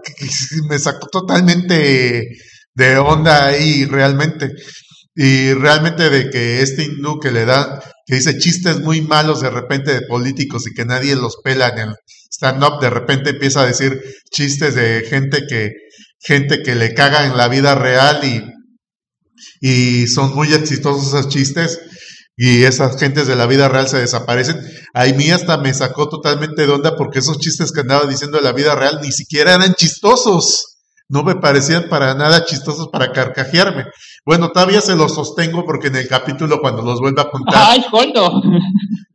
bueno, se los sostengo con al, digo sin Ay, albur, Goldo. sin albur, ya no causan chistes y yo creo que yo no le vi, o sea, me sacó de onda porque primero, porque era una como ondita como de Dead No, pero de repente el güey, o sea, no, no sé, no sé, nunca lo vi así tan desesperado para ser popular, no le vi una super desesperación para ser popular, o sea, con el tipo de persona que te están presentando, yo digo, el primer momento que veo que alguien desaparece, pues ahí le paro. No es que me esté muriendo de hambre para andar siguiendo de estando, pero ahí Ah, mira, ahí yo creo que a mí sí me gustó el, este, este episodio y me gusta cómo va en, se va encandilando el personaje poco a poco. Yo creo que sí eh, vas comprendiendo, pues, por qué lo hace y me gusta que el hecho de que, por ejemplo, eh, él llega y menciona al, este, al a- maestro Al de su, exactamente, al, al- al maestro de su pareja. Y bueno, pues me encantó ese momento en el cual, bueno, pues sí, eh, eh, está siendo un ojete, pero lo comprendes por los celos, porque bueno, pues ya, ya como que ella, la pareja ha perdido el sobrinito, perdió eh, contacto con gente y a ti es más cercana con, su maestro. eh, y estás comprendiendo por qué lo hace, y sin embargo, le trae un, un resultado completamente adverso, ¿no? Entonces, a mí en lo particular sí, sí me gustó cómo se va encandilando. Yo sí me creí esta cuestión de eh, ir persiguiendo el éxito. Y bueno, a lo mejor sí, ya en retrospectiva, tal vez me debió de haberme parecido demasiado obvio. Este, eh, cuando ya todos nos damos cuenta que esto es en realidad como que una especie de hechizo.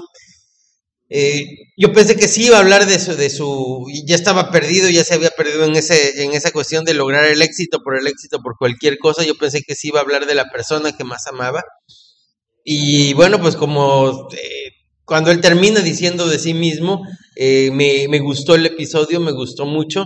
Y bueno, pues este, esta cuestión de que nos terminan dando a entender que, bueno, pues él no va a ser el único como tal. sí, pues es que también Bueno, pues ahí, ahí, ahí va la moraleja siempre, o sea, este, él siempre había sido, este, pues muy egoísta, siempre pensando solamente en él, y al final es como se redime, o sea, cuando le dan el poder de, tener todo, pero solo para él, para él, para él, pero tiene, afectando a todos los demás que están alrededor de él, Eso es, eso es, pues eso es lo que lo lleva a, darse cuenta realmente de que, bueno, mejor me doy para todos los otros y, deja de ser egoísta y, y, con eso pues salva a todos. O sea, le gana al diablo de esa manera. Esa, esa, es la, la, la, idea principal de eso. Creo que esa es precisamente el, el pensar en los demás.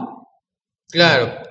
Y bueno, pues con un costo muy alto sobre todo, ¿no? Pero Sí, a mí me pareció un, buen episodio, a lo mejor no el mejor, pero sí. Ahora, algo yo que. Sí, yo sí le hubiera criticado que no hubiera empezado muy, con ese. Muy obvio, como decíamos.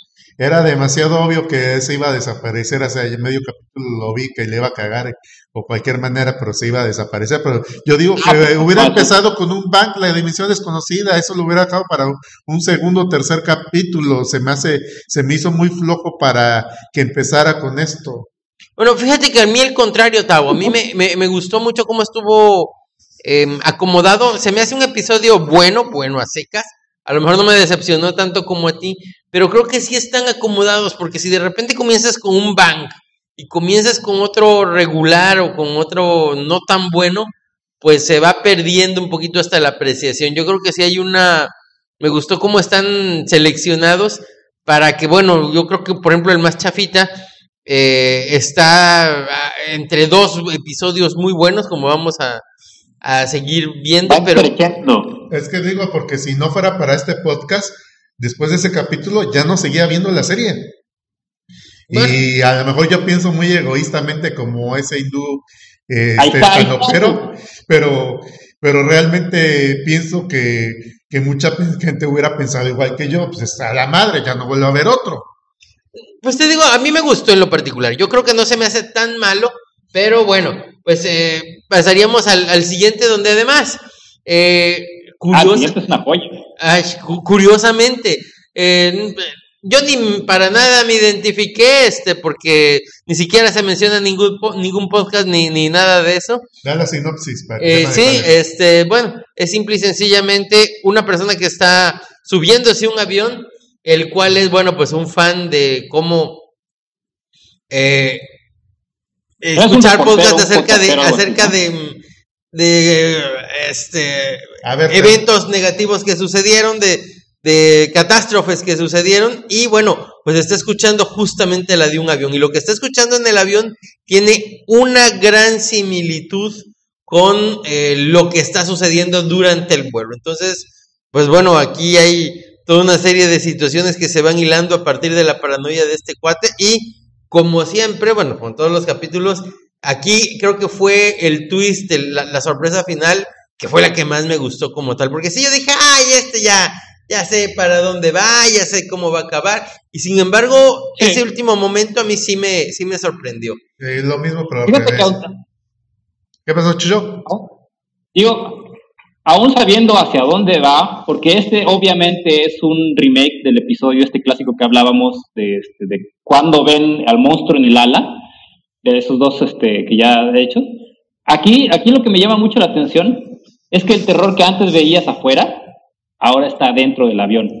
Pues que están y los eso terroristas, están los rusos. Muy, muy, muy, muy, muy cañón y más importante. O sea, igual es llevar este miedo que antes se tenía de caer eh, de que el avión se vaya a caer de afuera adentro del avión. De, igual por todo el contexto social que ha sucedido, o sea, ya han pasado muchas cosas, todo esto se ha hecho realidad, eh, que ha superado a la ficción que en algún tiempo pudo haber sido esto.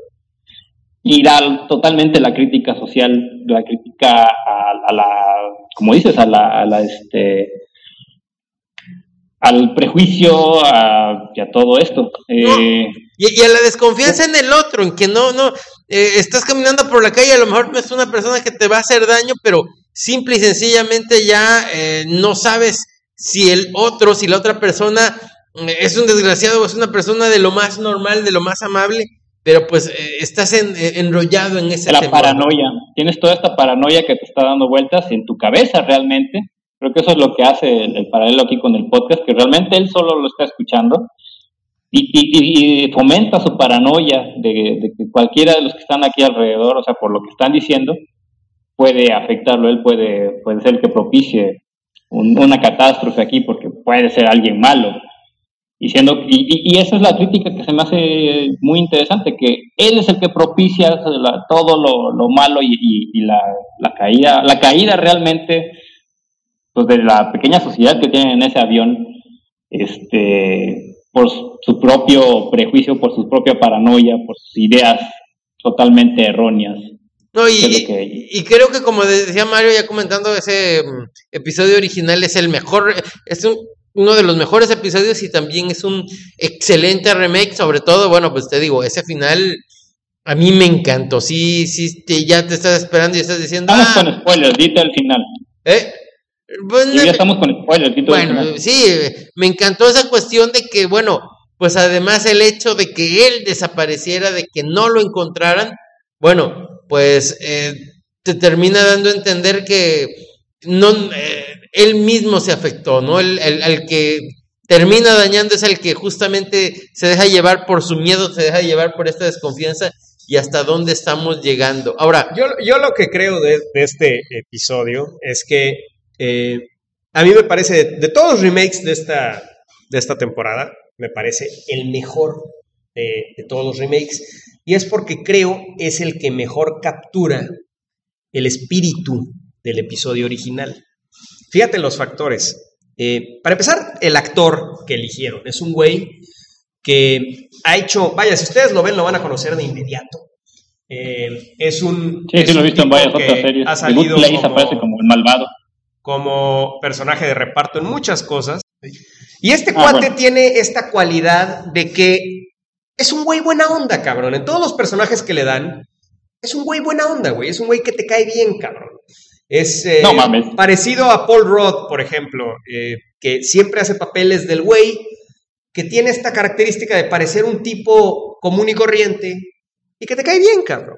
Entonces. Pero que en el eh, fondo es culero.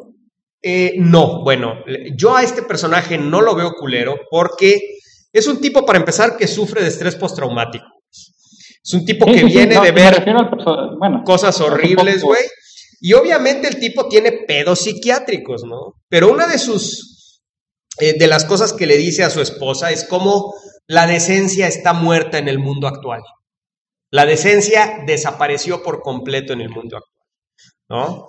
Entonces, y tenemos al mismo tiempo este otro personaje sarcástico, y, eh, que es el tipo, a fin de cuentas, que es el que provoca esta, eh, eh, este futuro que él escucha en el podcast que viene escuchando. Y, y a fin de cuentas, este final en donde toda la gente del avión se le avienta al protagonista, hasta cierto punto me parece forzado, sin embargo, sin embargo, entiendo cuál es la idea, güey. O sea, ya no somos decentes, güey, ya somos una bola de culeros todos, güey. O sea, porque en realidad esta, esta turba enojada, güey, nadie se murió, cabrón, no, no, era, no es, el tipo no es, no estaba loco, nunca sacó un arma, no era una amenaza para nadie, güey. No era para que sufriera ese destino, güey, no era para que lo lincharan de esa manera, ¿no? O sea, realmente, si hizo algo el tipo, es obvio que lo hizo, pues Vaya, en múltiples ocasiones él menciona que lo que quiere es salvar el avión y lo dice en frente de todo mundo. ¿no? Entonces, creo que, eh, lo que quieren decir con este remake es eh, cómo somos una sociedad intolerante y cómo somos una sociedad que le gusta hacer linchamientos. Y puta, cómo nos encantan nuestros linchamientos en redes sociales actualmente, por ejemplo. O sea, le encanta a la gente linchar, cabrón. El linchamiento es una, una, situación que ocurre actualmente y bien cabrón. Y creo que eso, y, es la que, el, que más me gusta porque también el mensaje no es tan obvio, cabrón. Está ahí, pero no es tan obvio, ¿no? Entonces, eh, realmente me encanta y, y, realmente se va, o sea, creo que para mí sobrepasa por mucho bueno, la verdad es que no, pues, no puedo evitar adorar la actuación del capitán Kirk en el episodio original, güey, de William Shatner haciendo la de loco, güey. Tú sabes que William Shatner la hace de loco muy chingón. Pero, pero, este- pero de paranoia, más bien paranoico, muy chingón. Pero eh, eh, este personaje no está tan paranoico, güey. Es un tipo que se está y está reaccionando. Obviamente la paranoia empieza a crecer durante el episodio, pero no es esta paranoia eh, que parece irracional como en, los, en las otras versiones, ¿no? Entonces, para mí, esta es una muy buena versión, una muy buena, y no es tan obvio, güey, la crítica hacia la situación, hacia la, hacia la ¿Cómo, no, ¿Cómo nos encanta linchar gente, güey, en No, redes sociales, güey? Y no solo en redes sociales, en, eh, eh, físicamente, cabrón, lo, lo hemos oído. Entonces, Ay, recuerdo que si te agarramos, te linchamos. Hace ayer. un- pero sí, no, pues no mames. Entonces, la realidad, eh, pero realmente los, los mayores linchamientos actualmente son, meta- son metafóricos o son de reputación más que otra cosa, ¿no? Pero somos una sociedad que adora los linchamientos, ¿no? Entonces, eh, creo que a eso se refiere este episodio, güey. A eso se refiere este. Pedro, ¿por qué estás lamiendo el micrófono? No más. acaba de lamer el micrófono con la lengua. ¿Por qué hiciste eso, Pedro? No más. ¡Ay, Goldo! Está marcando su territorio. Ok, de ahora en adelante. ¿Podemos ponerle nombre a ese micrófono? ¿Alguien tiene una etiqueta donde pueda marcar Pedro el- en el micrófono, por favor? Es el que está lamido. ¿Qué pedo, Pedro? En fin, bueno. Entonces, eh, bueno, eso es lo que opino de este episodio, ¿no? Que creo que creo que se pierde un poquito, pero está muy bien hecho. El tema de eh, esa crítica a, a esta, a esta sociedad actual tan intolerante, cabrón. El episodio siguiente es el que estamos Bueno. hablando hace rato de el policía que persigue a la señora, ¿no? Y, y realmente este, este em- embona mucho en el tema del destino, ¿no? No podemos escapar en el destino. Sin embargo, eh, este, este episodio rompe con la fórmula de Rod Serling, porque los personajes de Rod Serling nunca podían escapar su destino, güey. O sea, cuando, ellos- cuando algo iba a suceder, sucedía, cabrón. O sea, cuando ellos sabían que tenían que evitar un futuro terrible, un destino terrible, no lo podían evitar, güey. Sin embargo, Jordan Peele rompe en este episodio con ese molde para hacer, para transmitir su mensaje eh, en contra de- del, ra- del racismo y el odio, ¿no? Y Pero si te das cuenta, al final del episodio no lo rompió, o sea, te lo deja un poco al aire, pero te hace... la- Pues no, porque- porque realmente sí. Sucedió. yo, yo lo que siento es que, es que sí escaparon del destino de ya sea que este policía matara al hijo de la señora o que lo metiera al bote o que algo. No, y de hecho el destino era que siempre se moría el hijo, ¿no? Entonces, No, pues, y al se final- escalaba, al Pero ella, rompe ella la- logró romper, romper con el ciclo y el, y el muchacho llegó a entrar a la universidad y ya no hubo más pedo. Eso es lo que yo... Y hubo más Hasta que se pedo, es problema. O sea, queda latente el, el, el, el, el destino este, porque cuando está ya su hija, después de años y años adelante, y se le cae así muy, ah, también muy arbitrariamente, o sea, estuvo súper forzado, que se le cae y se rompe esta cámara con la que regresaba en el tiempo, él tiene que salir y ya ahí te dan a entender muy así, este, por encimita, como que algo ahí le pudo haber ya pasado. Yo O sea, siento, lo deja yo- muy al aire, pero te, yo te- siento te que más bien era... Yo siento que más bien eh, a- eso aduce como que a la adicción de esta mujer del control que le daba la cámara, ¿no? También Yo- yo sentí otro que era- lado, que era sí, eso, de- ¿no? De todos modos. Pues, pues, mira, la- la- Como que ya no sabía vivir sin ese control que ella tenía No, con la cámara. Yo lo vi de diferente manera, como que como que ya se libraron y que ya iban a seguir el destino, ya no Eh, lo iban a cambiar, exacto. ya lo iban a afrontar siempre el destino que venía y ya no había necesidad de andar retrocediendo el tiempo. Eh, Exactamente. es, es que es- ese es el problema, o sea, la amenaza seguía ahí, seguía latente, eso creo que es el, para Pero mí eso bueno, fue el mensaje que mira, el- el hecho de que la amenaza siga ahí está salvado, bien. pero de todas formas, la amenaza ahí sigue. Sí, mira, a ver, a mí lo que me gustó de este episodio fue justamente eso, este, cómo eh, esa amenaza está ahí, pero para escapar de ese destino tiene que, tiene el- eh, este personaje femenino que había roto con sus raíces, que había roto con su familia, tiene que reencontrarse, tiene que aceptar Anda. a su hermano, reconectarse con ese mundo, con eso que había aprendido, y bueno, pues ya una vez que reconectándose eh, está unido con su familia, bueno, pues el monstruo, el, el, el dolor que provoca el racismo, el rechazo, el odio que, que provoca el racismo va a seguir ahí, pero bueno, pues en vez de estarlo, estarse lamentando, estar buscando sal- eh, sa- salidas artificiales, bueno, pues ya tiene la fortaleza de enfrentarlo a partir de, de esta familia que ya está cada vez más cimentada, ¿no? Entonces, sí, me gusta el, el- el mensaje, me gusta el episodio y la verdad es que eh, se me hizo muy bueno también. No, y, y me gusta mucho también lo que dice esta mujer, ¿no? Que siempre te van a atacar, siempre van a venir por ti. El- la pregunta es, ¿qué vas a hacer tú? sí. ¿no? What Y- you gonna do when they come for you? No, de verdad, o sea, creo que No, Creo que ese es realmente el tema en donde eh, ac- actualmente, vaya, voy a, voy a ponerme muy actual, pero pues estamos con el tema de Así es la eh, serie esta. las- las- las mujeres- eh, las mujeres que han sido violadas en la Ciudad de México y cómo las autoridades no han hecho nada y esto ha despertado eh, unas eh, protestas, pues a mi, a mi parecer, muy al estilo de, de protestas parisinas o parecistas pinches protestas de primer mundo, ¿no?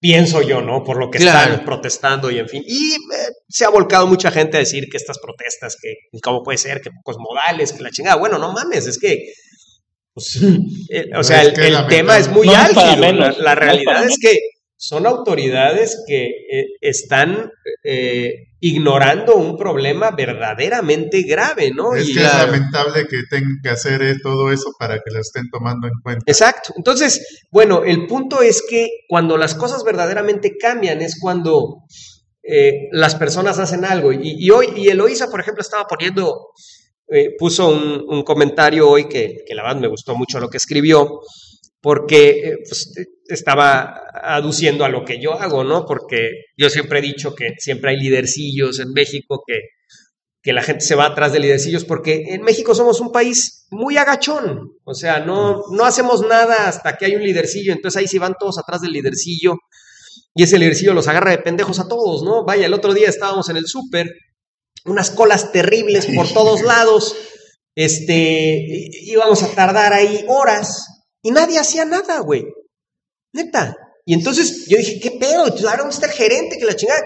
Y hice que abrieran otra caja. Y todavía cuando, cuando voy a formarme en esa caja, una pinche señora me quería ganar el lugar, güey. La caja que yo Ah, hice que abrieran, porque traje al, al pinche gerente y le dije, y abrieron otra caja por, con otra mujer y todo, y la pinche señora todavía me ve feo como que me estoy metiendo, ¿no? O sea, eso es, vaya, increíble, pero es descriptivo de México al 100%, ¿no? O sea, somos un país de agachados, no hacemos nada, pero eso sí, cuando alguien hace algo, ahí vamos todos atrás y hasta lo pisoteamos y pasamos por encima de él, ¿no?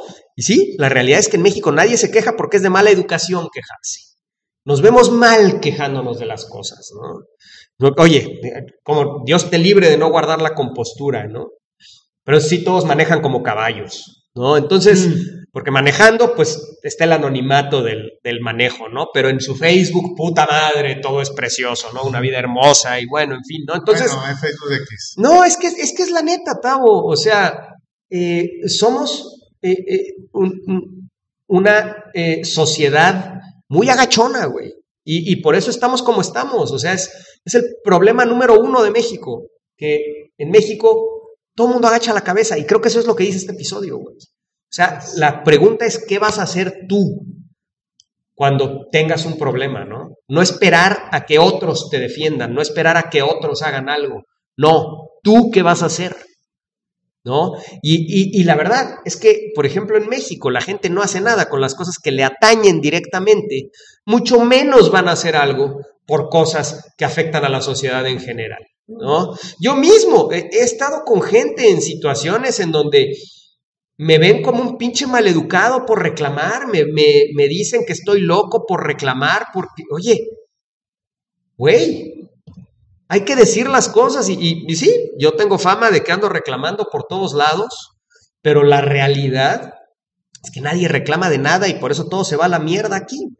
Estaba platicando con un, un tipo, un, cliente que trabaja, pues es canadiense, pero viene mucho a hacer cosas a México y me dice, güey, es que en México el tipo habla español perfectamente, es eh, tipo muy culto y todo, pero me dice, güey, es que en México no funciona nada, nada funciona, güey.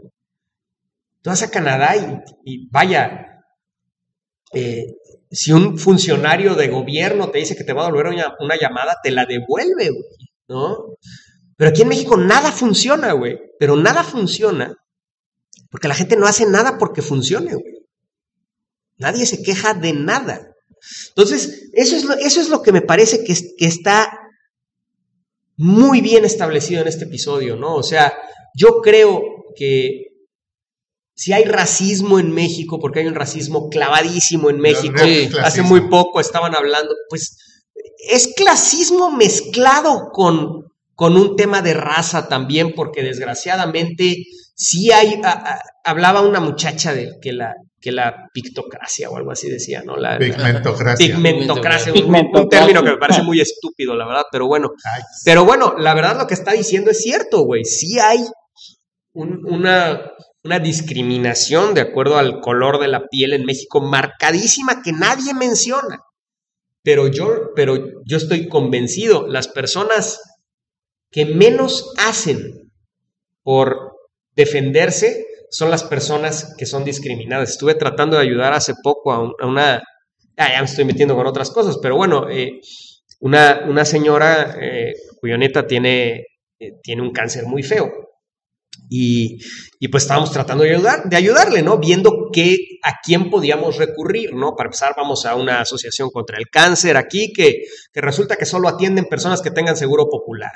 La niña pues tiene seguro social, entonces no entra ahí, pero en el seguro social la están mandando a Guadalajara y pues cómo le van a hacer para atenderla en Guadalajara si no les dan dinero para, para eh, ir a Guadalajara. Eh, la realidad es que yo sé que el Seguro Social está obligado a dar los viáticos para una persona atenderse en otro punto de la República. Eh, vaya, es una mamada lo que te dan, la realidad, les, dan creo que un salario mínimo por persona al día pero están obligados a pagar el camión, a pagar, vaya, al menos les dan algo. Pero eh, esta gente no hace nada, güey, no, o sea, tampoco el Seguro Social te lo va a dar así nomás, tienes que ir a hacer el trámite y hacerlo, güey, tienes que, tienes que, yo lo siento como dormidos, güey, es gente dormida, cabrón, ¿no?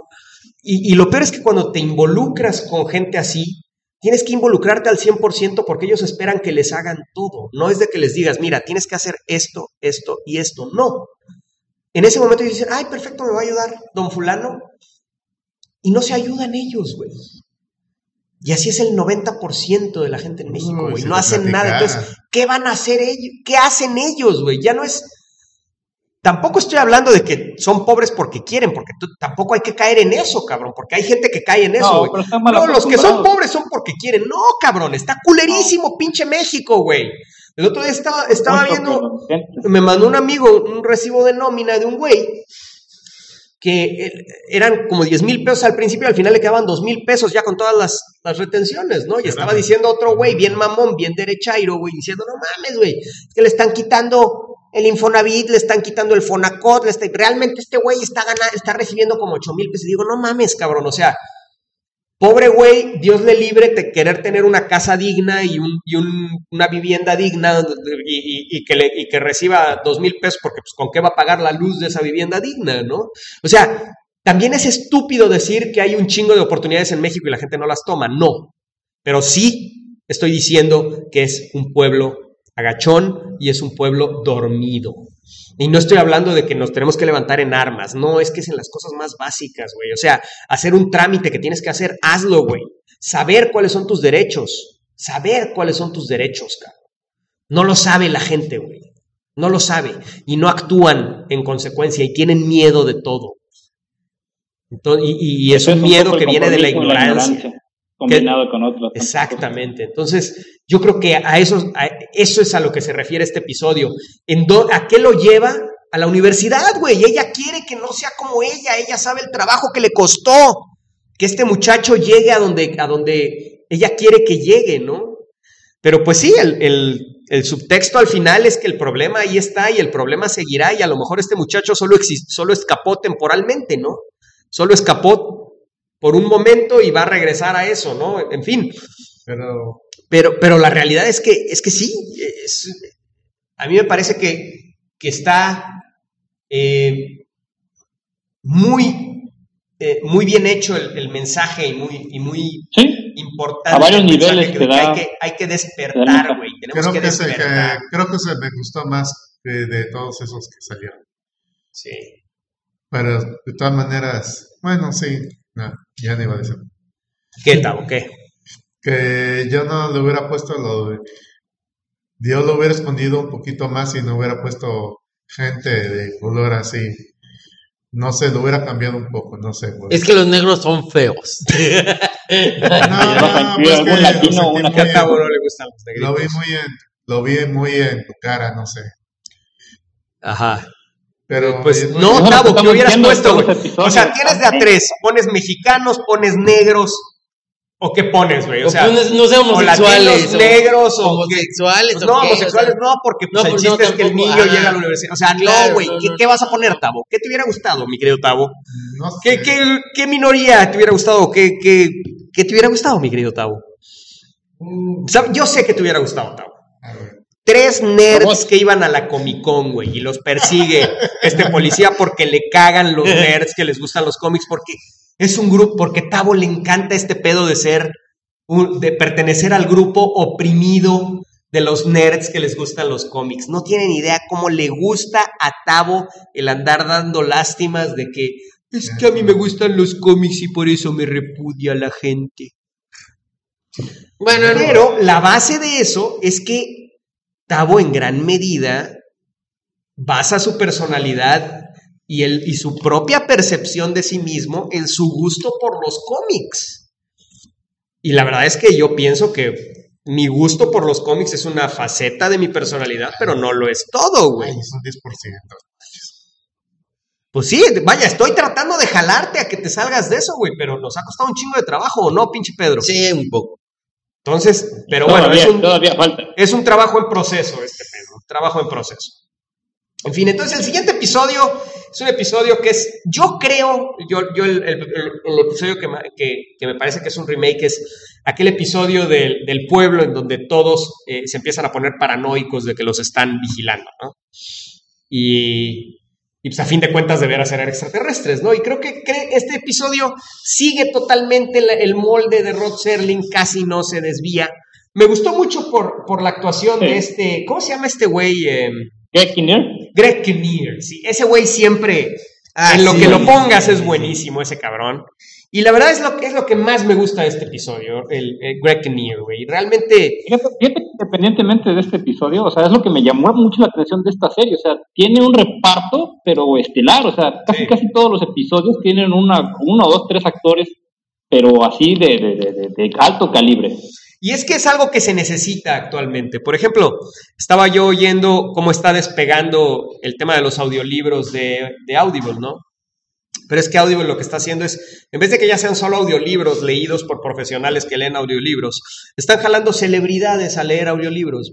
Y eso es lo que está jalando a la gente. O sea, igual con el tema del doblaje, eh, las películas animadas, esta estrategia de meter eh, celebridades a hacer eh, Bueno. personajes especiales. Y Y es- youtubers. y, y- y la verdad es que el- el tema de que eh, esta serie, pues, ahora, Rod Serling lo hizo muchísimo, ¿no? Estamos Claro. hablando hace rato de- del episodio de Toki Tina, en donde Telly Savalas, que era un, era un, un- un actor pesadísimo en ese momento, ¿no? Eh, y salió en, en un episodio de La Mención Desconocida, ¿no? Y, y múltiples actores buenísimos de esa época. El, el mismo William Shatner. Te voy a decir que William Shatner, en el momento en el que hizo ese episodio de La Mención ¿Eh? Desconocida, no era no William era Shatner. William Shatner, güey. Era, era un güey que hacía papeles de reparto. No. Aún no era el Capitán Kirk. No, aún no era el Capitán Kidd todavía, ¿no? Ahora, ahorita se rió Tavo cuando dijo, eh, cuando se mencionó eso de la- las em, eh, personalidades haciendo doblajes de películas, pero bueno, yo creo que hay de personalidades a, a personalidades. En muchas ocasiones se le han dado a, a las películas en inglés eh, voces eh, como gente como Jim Carrey, etcétera. Y bueno, pues una cosa es que sea una personalidad porque es simplemente famoso por eh, ciertos detalles o famoso de momento o a- o a- porque es famoso porque ha hecho este, tiene toda una trayectoria de trabajo y además es uno de los invitados para hacer Es una que película de lo que pasa es que ¿no? luego, por ejemplo, bueno, en animación siempre me he quejado mucho de las voces porque luego jalan gente famosa o conocida en ese momento para que jalen gente, pero luego demeritan completamente el trabajo y, y me sacan completamente de onda de que agarren X celebridad y hay celebridades dedicadas exclusivamente para hacer voces de, de caricatura o que tienen buen trabajo de voz para que sacan un güey X que es conocido en ese momento, que sea un super actorazo, pero realmente no le queda el personaje que está interpretando para nada para él. Y, y no sé, y un chamaco que de repente, no sé, que van dirigida para la gente más joven que les importa un pepino quién es tal celebridad y todo eso, le lo saca totalmente de onda. Algo que leí también en el libro de, eh, de este, este libro que leí hace años de la Dimensión Desconocida es que una de las técnicas que usaba Rod Serling para sus narraciones, que, que lo hacía verse como un... eh, eh, lo la palabra que usaba en el libro era otherworldly, o sea, un tipo, eh, parecía sobrenatural su presencia en cada uno de los episodios, pero él nunca parpadeaba al dar su intro de los episodios. ¿eh? No, Rod Serling nunca parpadeaba, nunca parpadeó en los eh, sesenta y tantos episodios para los que fue anfitrión. Y eh, me encanta cómo Jordan Peele está haciendo exactamente lo mismo. Eh, no parpadea ni una sola vez en ninguna de los intros de los episodios. Eso me parece... eh, vaya, son detallitos que, que se nota como Jordan Peele era, era verdadero fan de la dimensión desconocida, ¿no? El siguiente episodio, pues, es el, el niño presidente, que pues ya hablamos de ese Sí, al máximo, ¿no? Eh, el siguiente episodio a mí me pareció uno de los más caros y más, y más chidos. Los dos episodios siguientes, de hecho, son, son caros y chidos. El de la nave, eh, eh, ahí me encantó. No sé a ustedes. no, a mí- mira, a mí me gustó no Ah, nada bueno, más está bueno. No nada más por lo caro, sino por la manera que te atrapa desde el principio. A mí, Sí. desde el principio te genera una tensión y, y me encanta cómo se ve muy bien el episodio porque se ve precioso, pero sin embargo todo lo que te está generando en la imaginación eh, de lo que está pasando en el mundo de cómo efectivamente eh, te está poniendo una situación que bien podría ser realidad, que de hecho a mí me sacó de onda porque desde la etapa, desde la época de la Guerra Fría que no, no había, eh, me había conectado así con una historia de este tipo. Eh, y bueno, pues todas las implicaciones que tienen para... Bueno, eh, no, no has dicho todavía cuál es el punto para quien no. Bueno, el punto es que es. eh, son, es el clásico. que pa- para, mí, este es uno de los episodios que más se apegan a la, a la idea original de la dimensión desconocida. Los, la, dimensión la, la ciencia ficción más o menos pura de extra- el- la paranoia del aislamiento de los astronautas Ajá, en el o, de, o en el espacio, o en esto lo utilizó muchísimo Rod Serling en muchos episodios, la paranoia del pionero, ¿no? La paranoia de los, de- lo utilizó en pilotos, lo utilizó en, en- en extraterrestres, lo utilizó en astronautas, en fin, esta La soledad del náufrago. Es Exactamente, las- gracias Chucho, la soledad del náufrago, exactamente, ¿no? Entonces, ¿y, y cómo puede crearse esta espiral de paranoia y, y, y la verdad es que eh, me parece muy bien llevado este episodio, vaya, no, no tengo más que decir al respecto fuera de que, de que me parece muy bien hecho, ciencia ficción chingona, pegándole al clavo, con las reacciones de los actores, muy bien actuado, güey.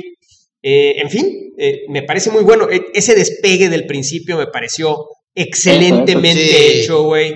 Todo desde la perspectiva de los tripulantes dentro de la, del transbordador. En fin, o sea, me parece un episodio muy chido que creo que es eh, hacia, hacia donde se debe de inclinar eh, los episodios nuevos. Es- o es al menos uno de los tipos de episodios a los que se debe de inclinar esta nueva dimensión desconocida, ¿no? Ahora me encantó cómo están perfectamente bien escritos y perfilados todos los personajes eh, y cómo, bueno, pues generan muy buen contraste y muy buena interacción. Entonces, la verdad es que sí, eh, está perfectamente bien planeado, perfectamente bien perfilado y bueno, pues eh, llega el momento en el que no sabes para dónde va. La verdad es que es un eh, también muy buen episodio.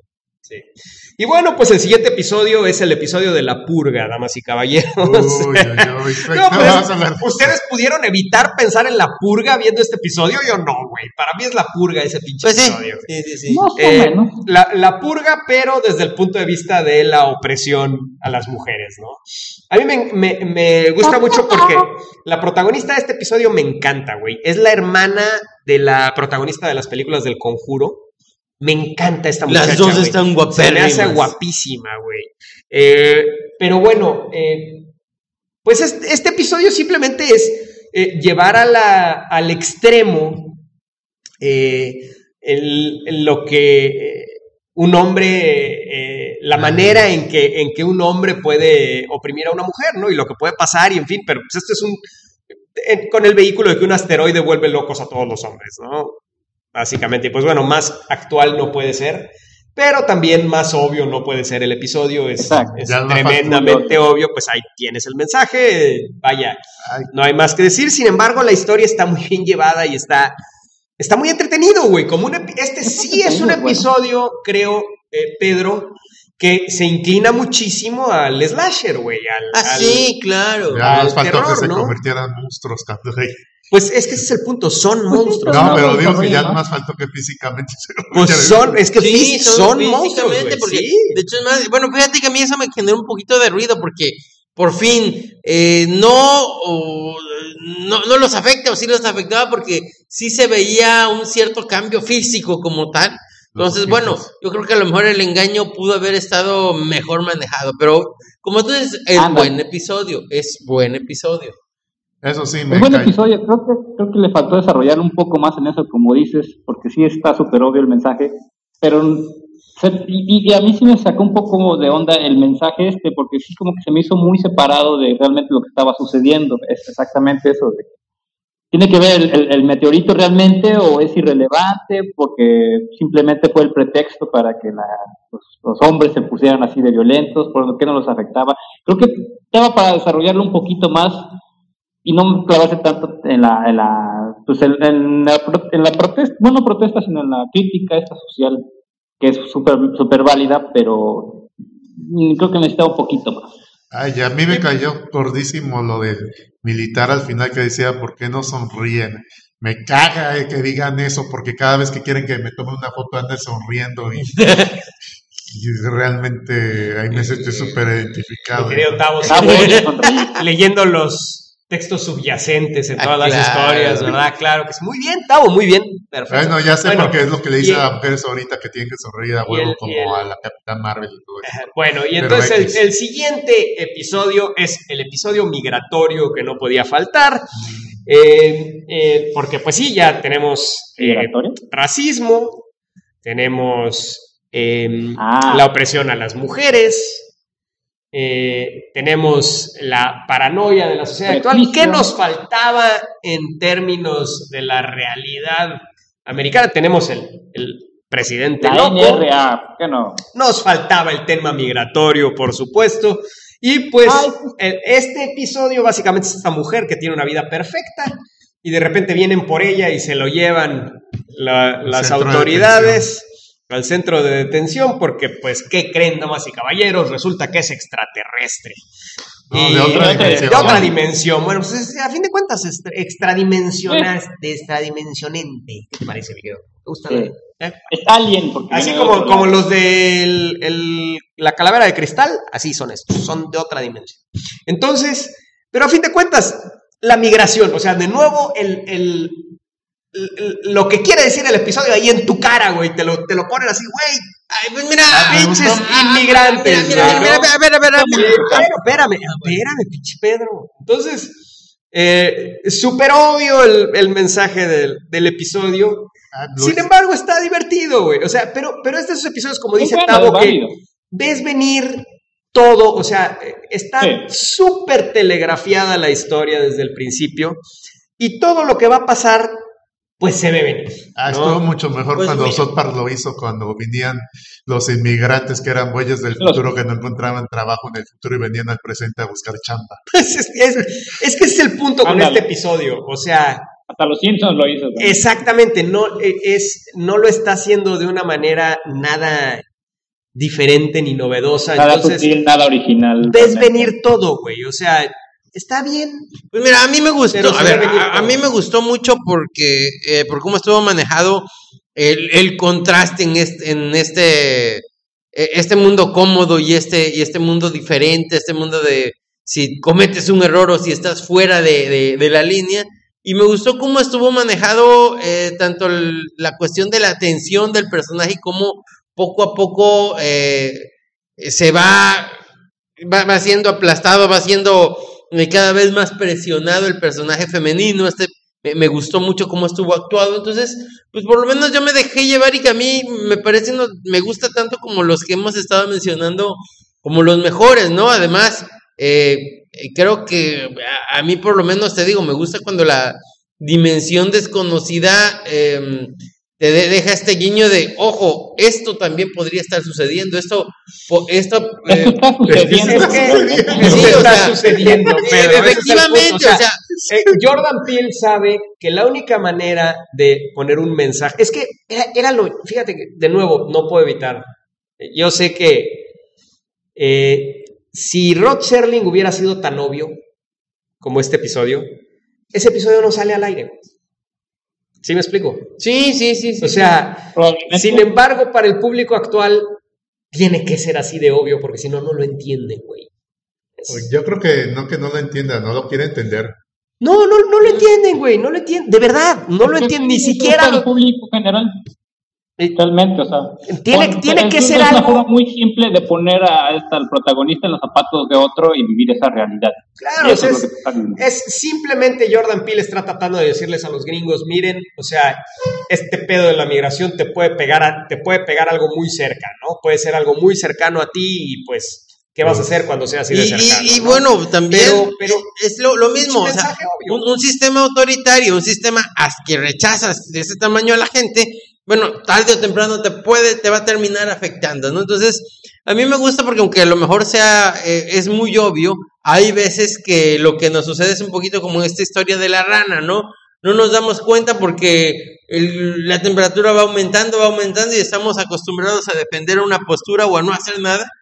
Cuando nos damos cuenta ya eh, la realidad nos debería de espantar más. Y me gusta este episodio, me gusta porque por lo menos, ahorita lo estoy pensando, me dejó ese, esa sensación de que, ups, creo que deberíamos de espantarnos un poquito más. Creo que deberíamos de Pedro, preocuparnos un no poquito más. mames. O sea, México no puede espantarse más, cabrón. O sea, los inmigrantes en Estados Unidos no pueden espantarse más, güey. O sea, es.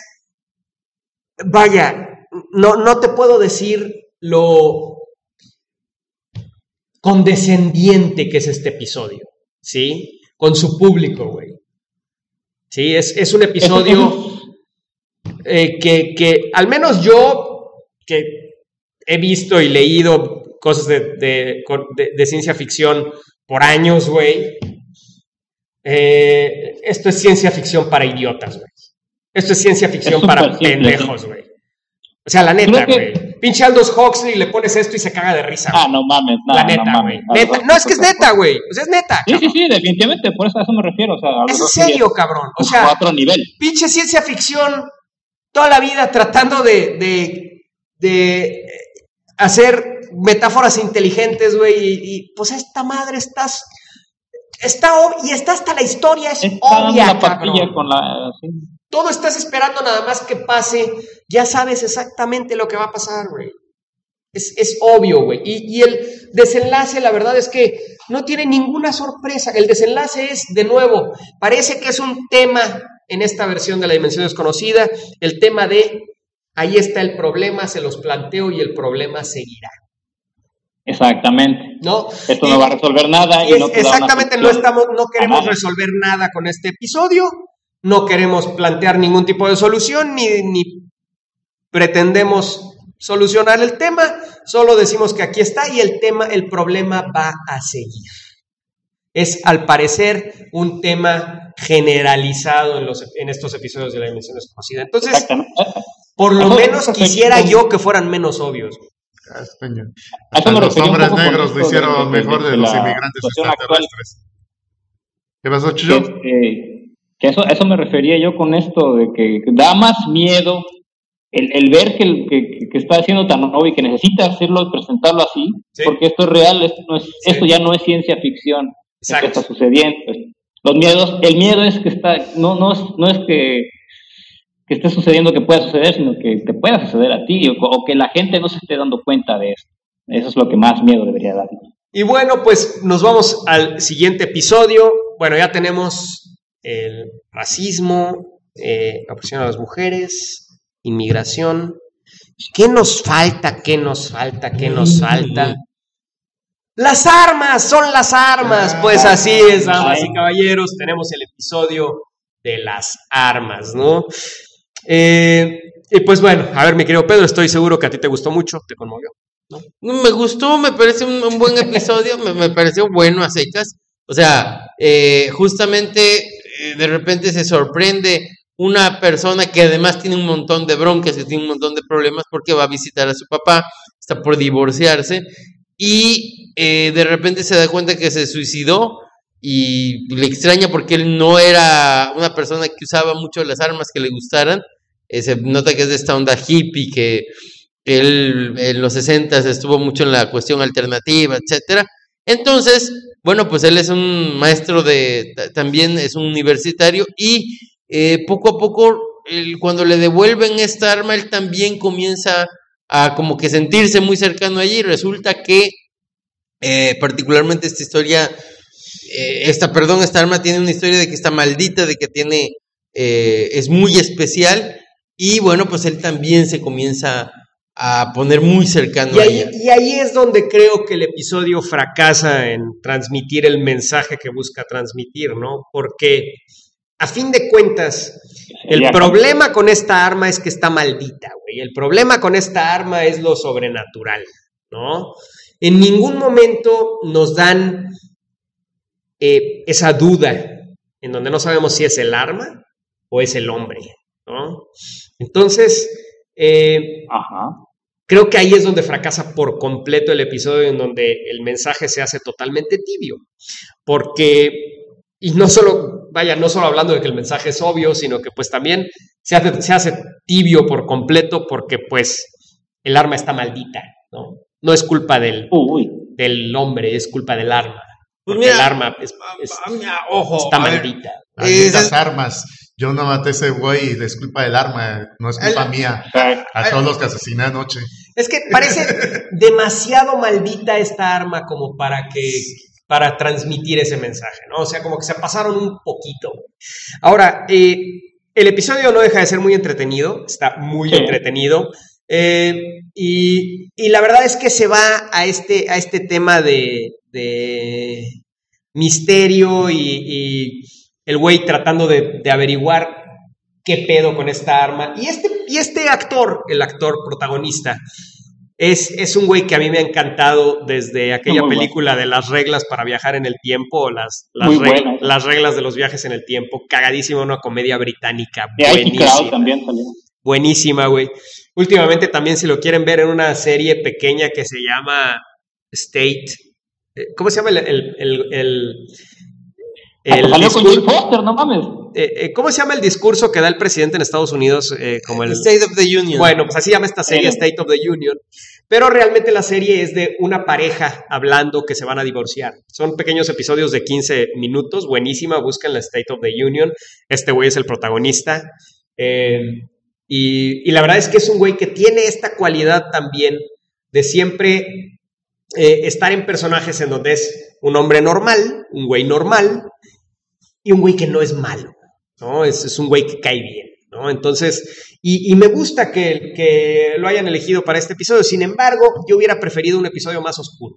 Hubiera preferido un episodio más.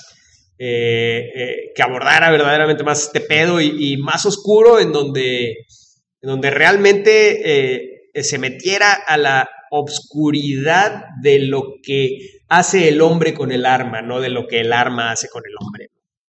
Bueno, Yo creo que aquí, aquí se va la- más bien al aspecto ese de que es un hombre normal y cualquiera puede cometer tanto lo- usar la- el arma como para dañar como para salvar. Porque al final, esto, es- eso es lo que, que logra, tal vez sí, eh, involuntariamente, pero detiene al, al, al, al, este, al- al Entonces, entonces, ¿está redimiendo el uso de las armas? No, a ver, No realmente, pero tal vez está redimiendo a la persona.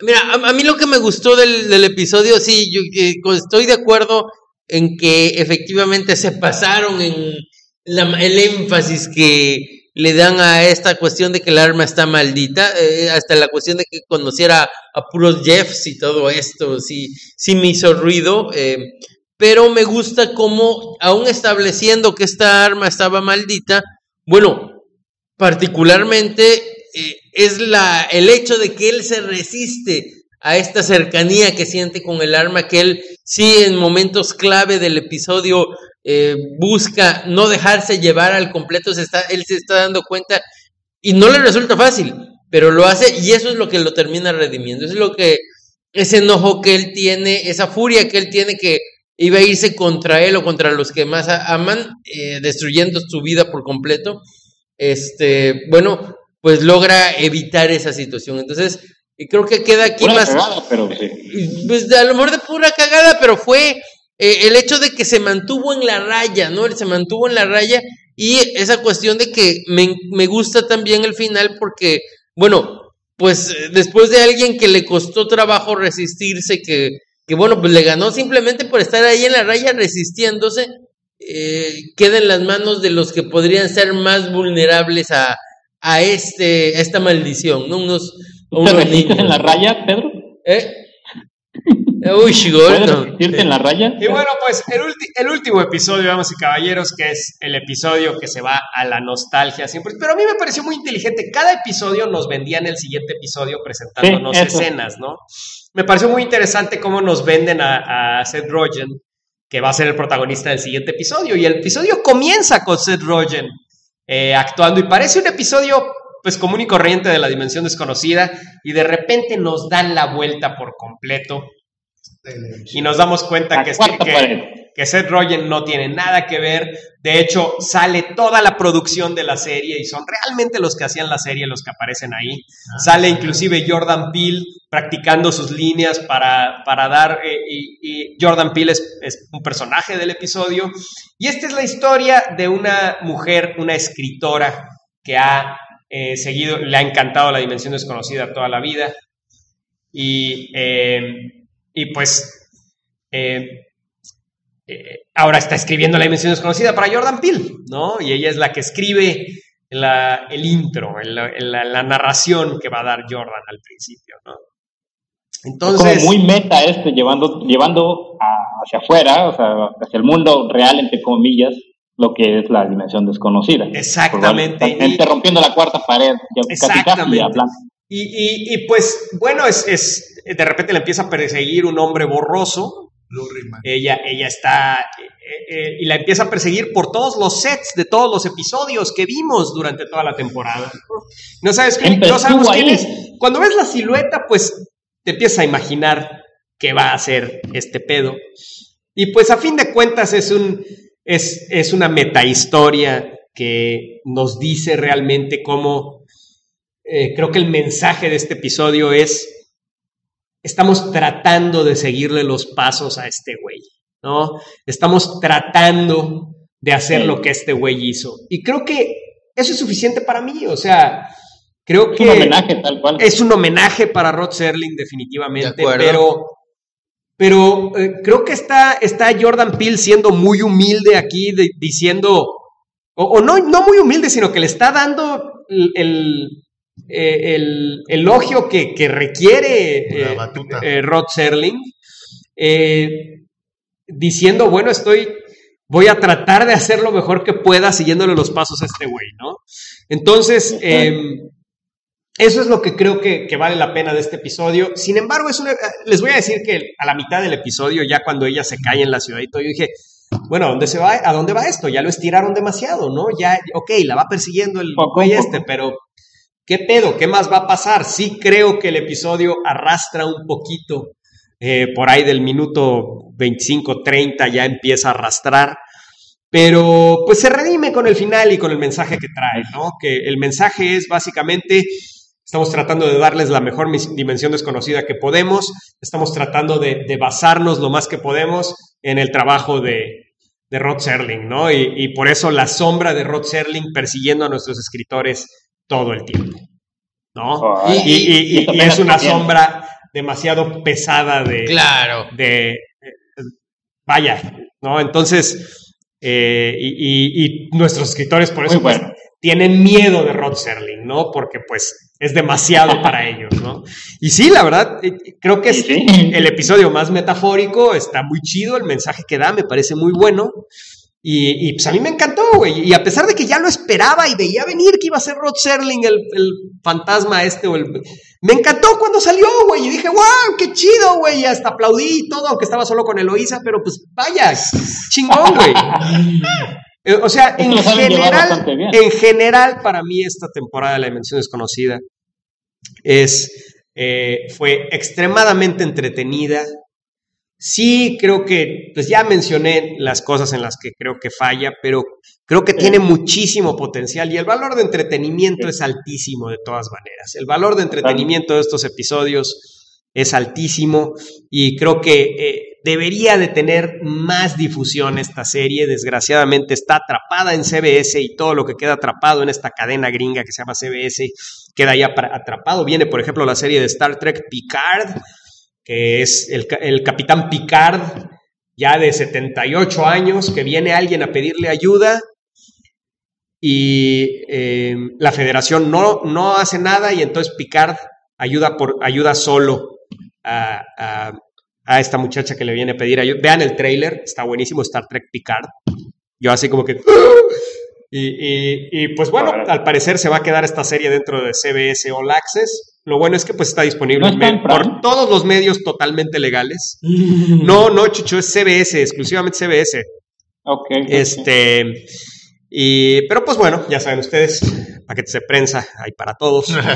Y pues bueno, eh, eh, pero bueno, en fin, chéquense Dimensión Desconocida, vale muchísimo No, la pena. y, y ahora, tú decías un poquito, a mí se me hace, si no han visto las películas de Jordan Peele, la de Get Out y la de Oz, eh, La de Get Out, Get Out, le- así le gritaba, así le gritaba el, el amigo al güey, Get Out, Get Out, exacto. Get La de Out, Key Bill también.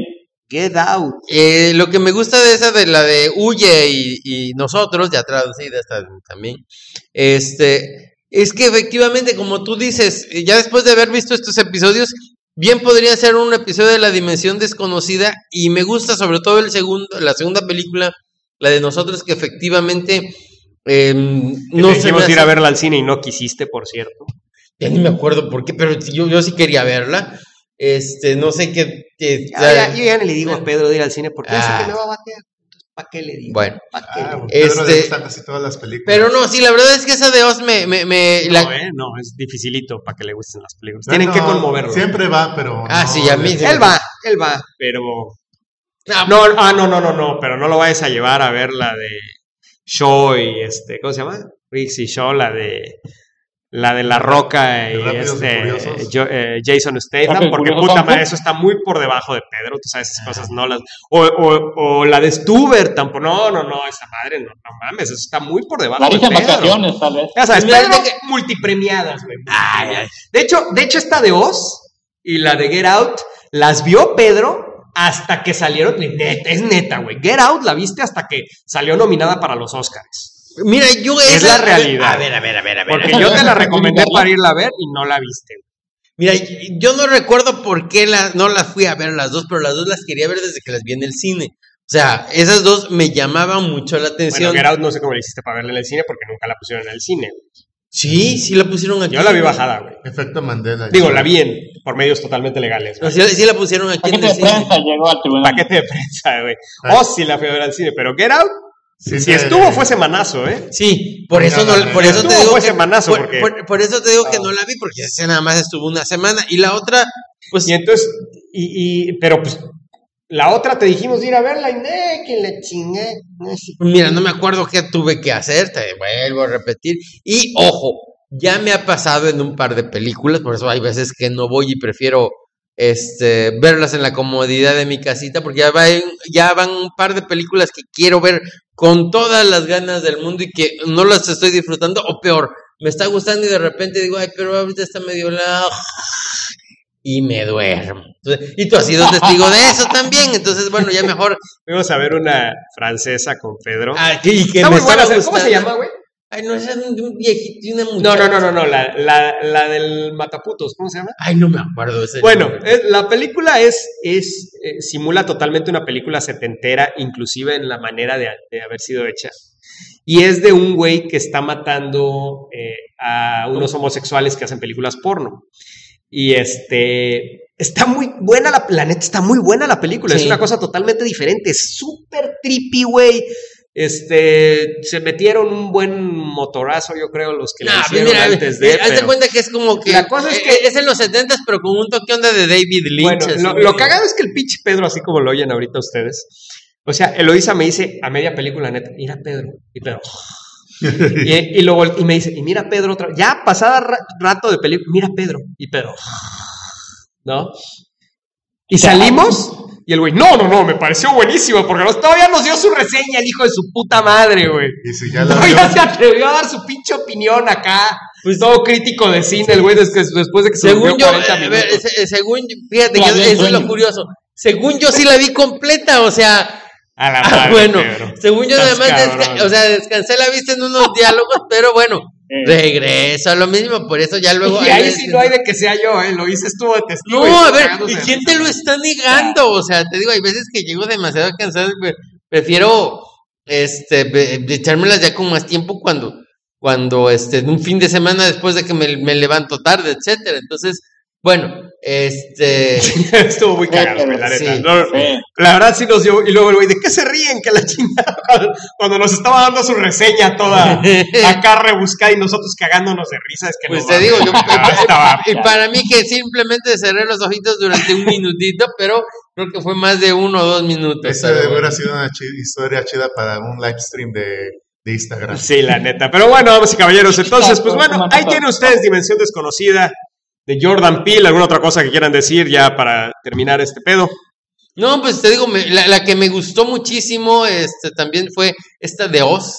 Me gustó muchísimo cómo está llevada. Eso sí, es una La película que aunque me encantó, eh, yo sí tengo que decir que de repente dije, "Mm", vi la primera media hora y dije, esta madre como Mm. que ya me está dando huevita, o sea, como que en la primera media hora no pasa nada, no, pero no, ya cuando comienza a suceder algo, la verdad entiendes un poquito por qué eh, esta normalidad de la película, esta, esto que no pase nada, que estén nada más los personajes conviviendo.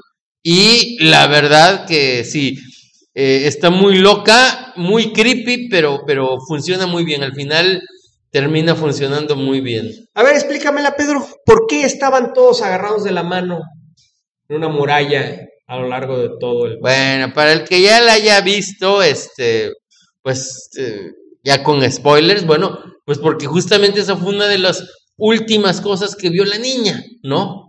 Que vio esta niña eh, que, bueno, pues resulta que y también... Ok, Nomás quería ver si no te habías dormido, pinche Pedro. Ah, bueno. bueno, vamos y caballeros, pues. Bueno, y somos. Pedro, ajá. Ah, no, antes de que terminemos. Antes de que terminemos. tan.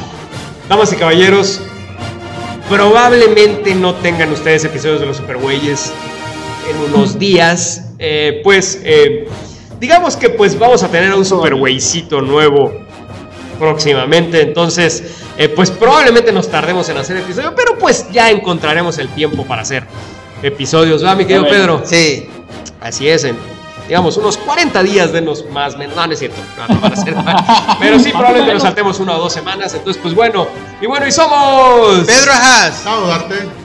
Jesús Morales. y Mario Padilla, ya sabes, escúchenos en iTunes, Pedro, ya estamos en iTunes, Pedro. Ay, qué bueno, pónganos reseñas en iTunes. por favor. Así es, mi querido Pedro, eh, así como lame el micrófono, así es como Pedro les va a lamer esa estrella del sheriff, damas y caballeros, arriesgando la salmonela, arriesgando una terrible salmonela, damas y caballeros, mi querido Pedro va a sacar su lengüita de manera sexy como la vimos, como lo vimos hacer en este momento cuando lamió el micrófono, sí, lamió el micrófono, mi querido pi- pinche, pinche Pedro, como no le saqué foto, pero bueno, entonces, y, y pues bueno, ahí lo tienen, damas y caballeros, pónganos Pero reseñas en dejar. iTunes. Y, y si nos escuchan en, en Spotify, también ahí estamos en Spotify y en fin, en cualquier agregador de podcasts nos puede usted escuchar, también en en Evox, Evox también, que nos decían el otro día que en Evox, también en Evox también ahí estamos.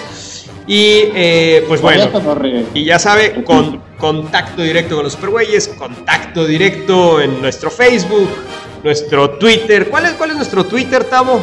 Este, Tribunal de los arroba No. superreyes. Arroba supergüeyes, así es mi querido Tavo. O también mentadas de madre directamente al Twitter de Tavo. ¿Cuál es tu Twitter, Tavo?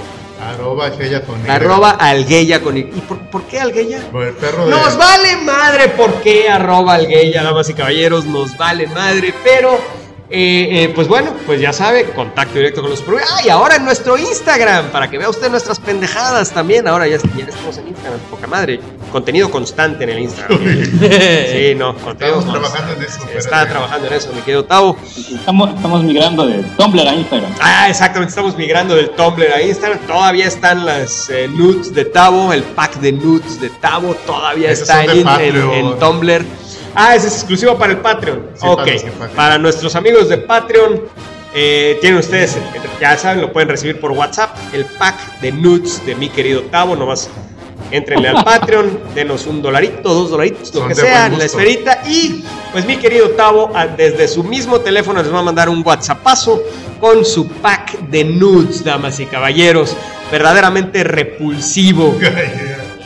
No podrán ustedes desverlo nunca más. Mario, son de buen gusto. Claro, de buen gusto, Tavo, eh, el único hombre en el mundo que puede lamer su propia teta, damas y caballeros, y lo comprueba en este pack de nudes. Así es, damas y caballeros. Y pues bueno, y pues muchas gracias por escuchar. Disfrútenlos con leche.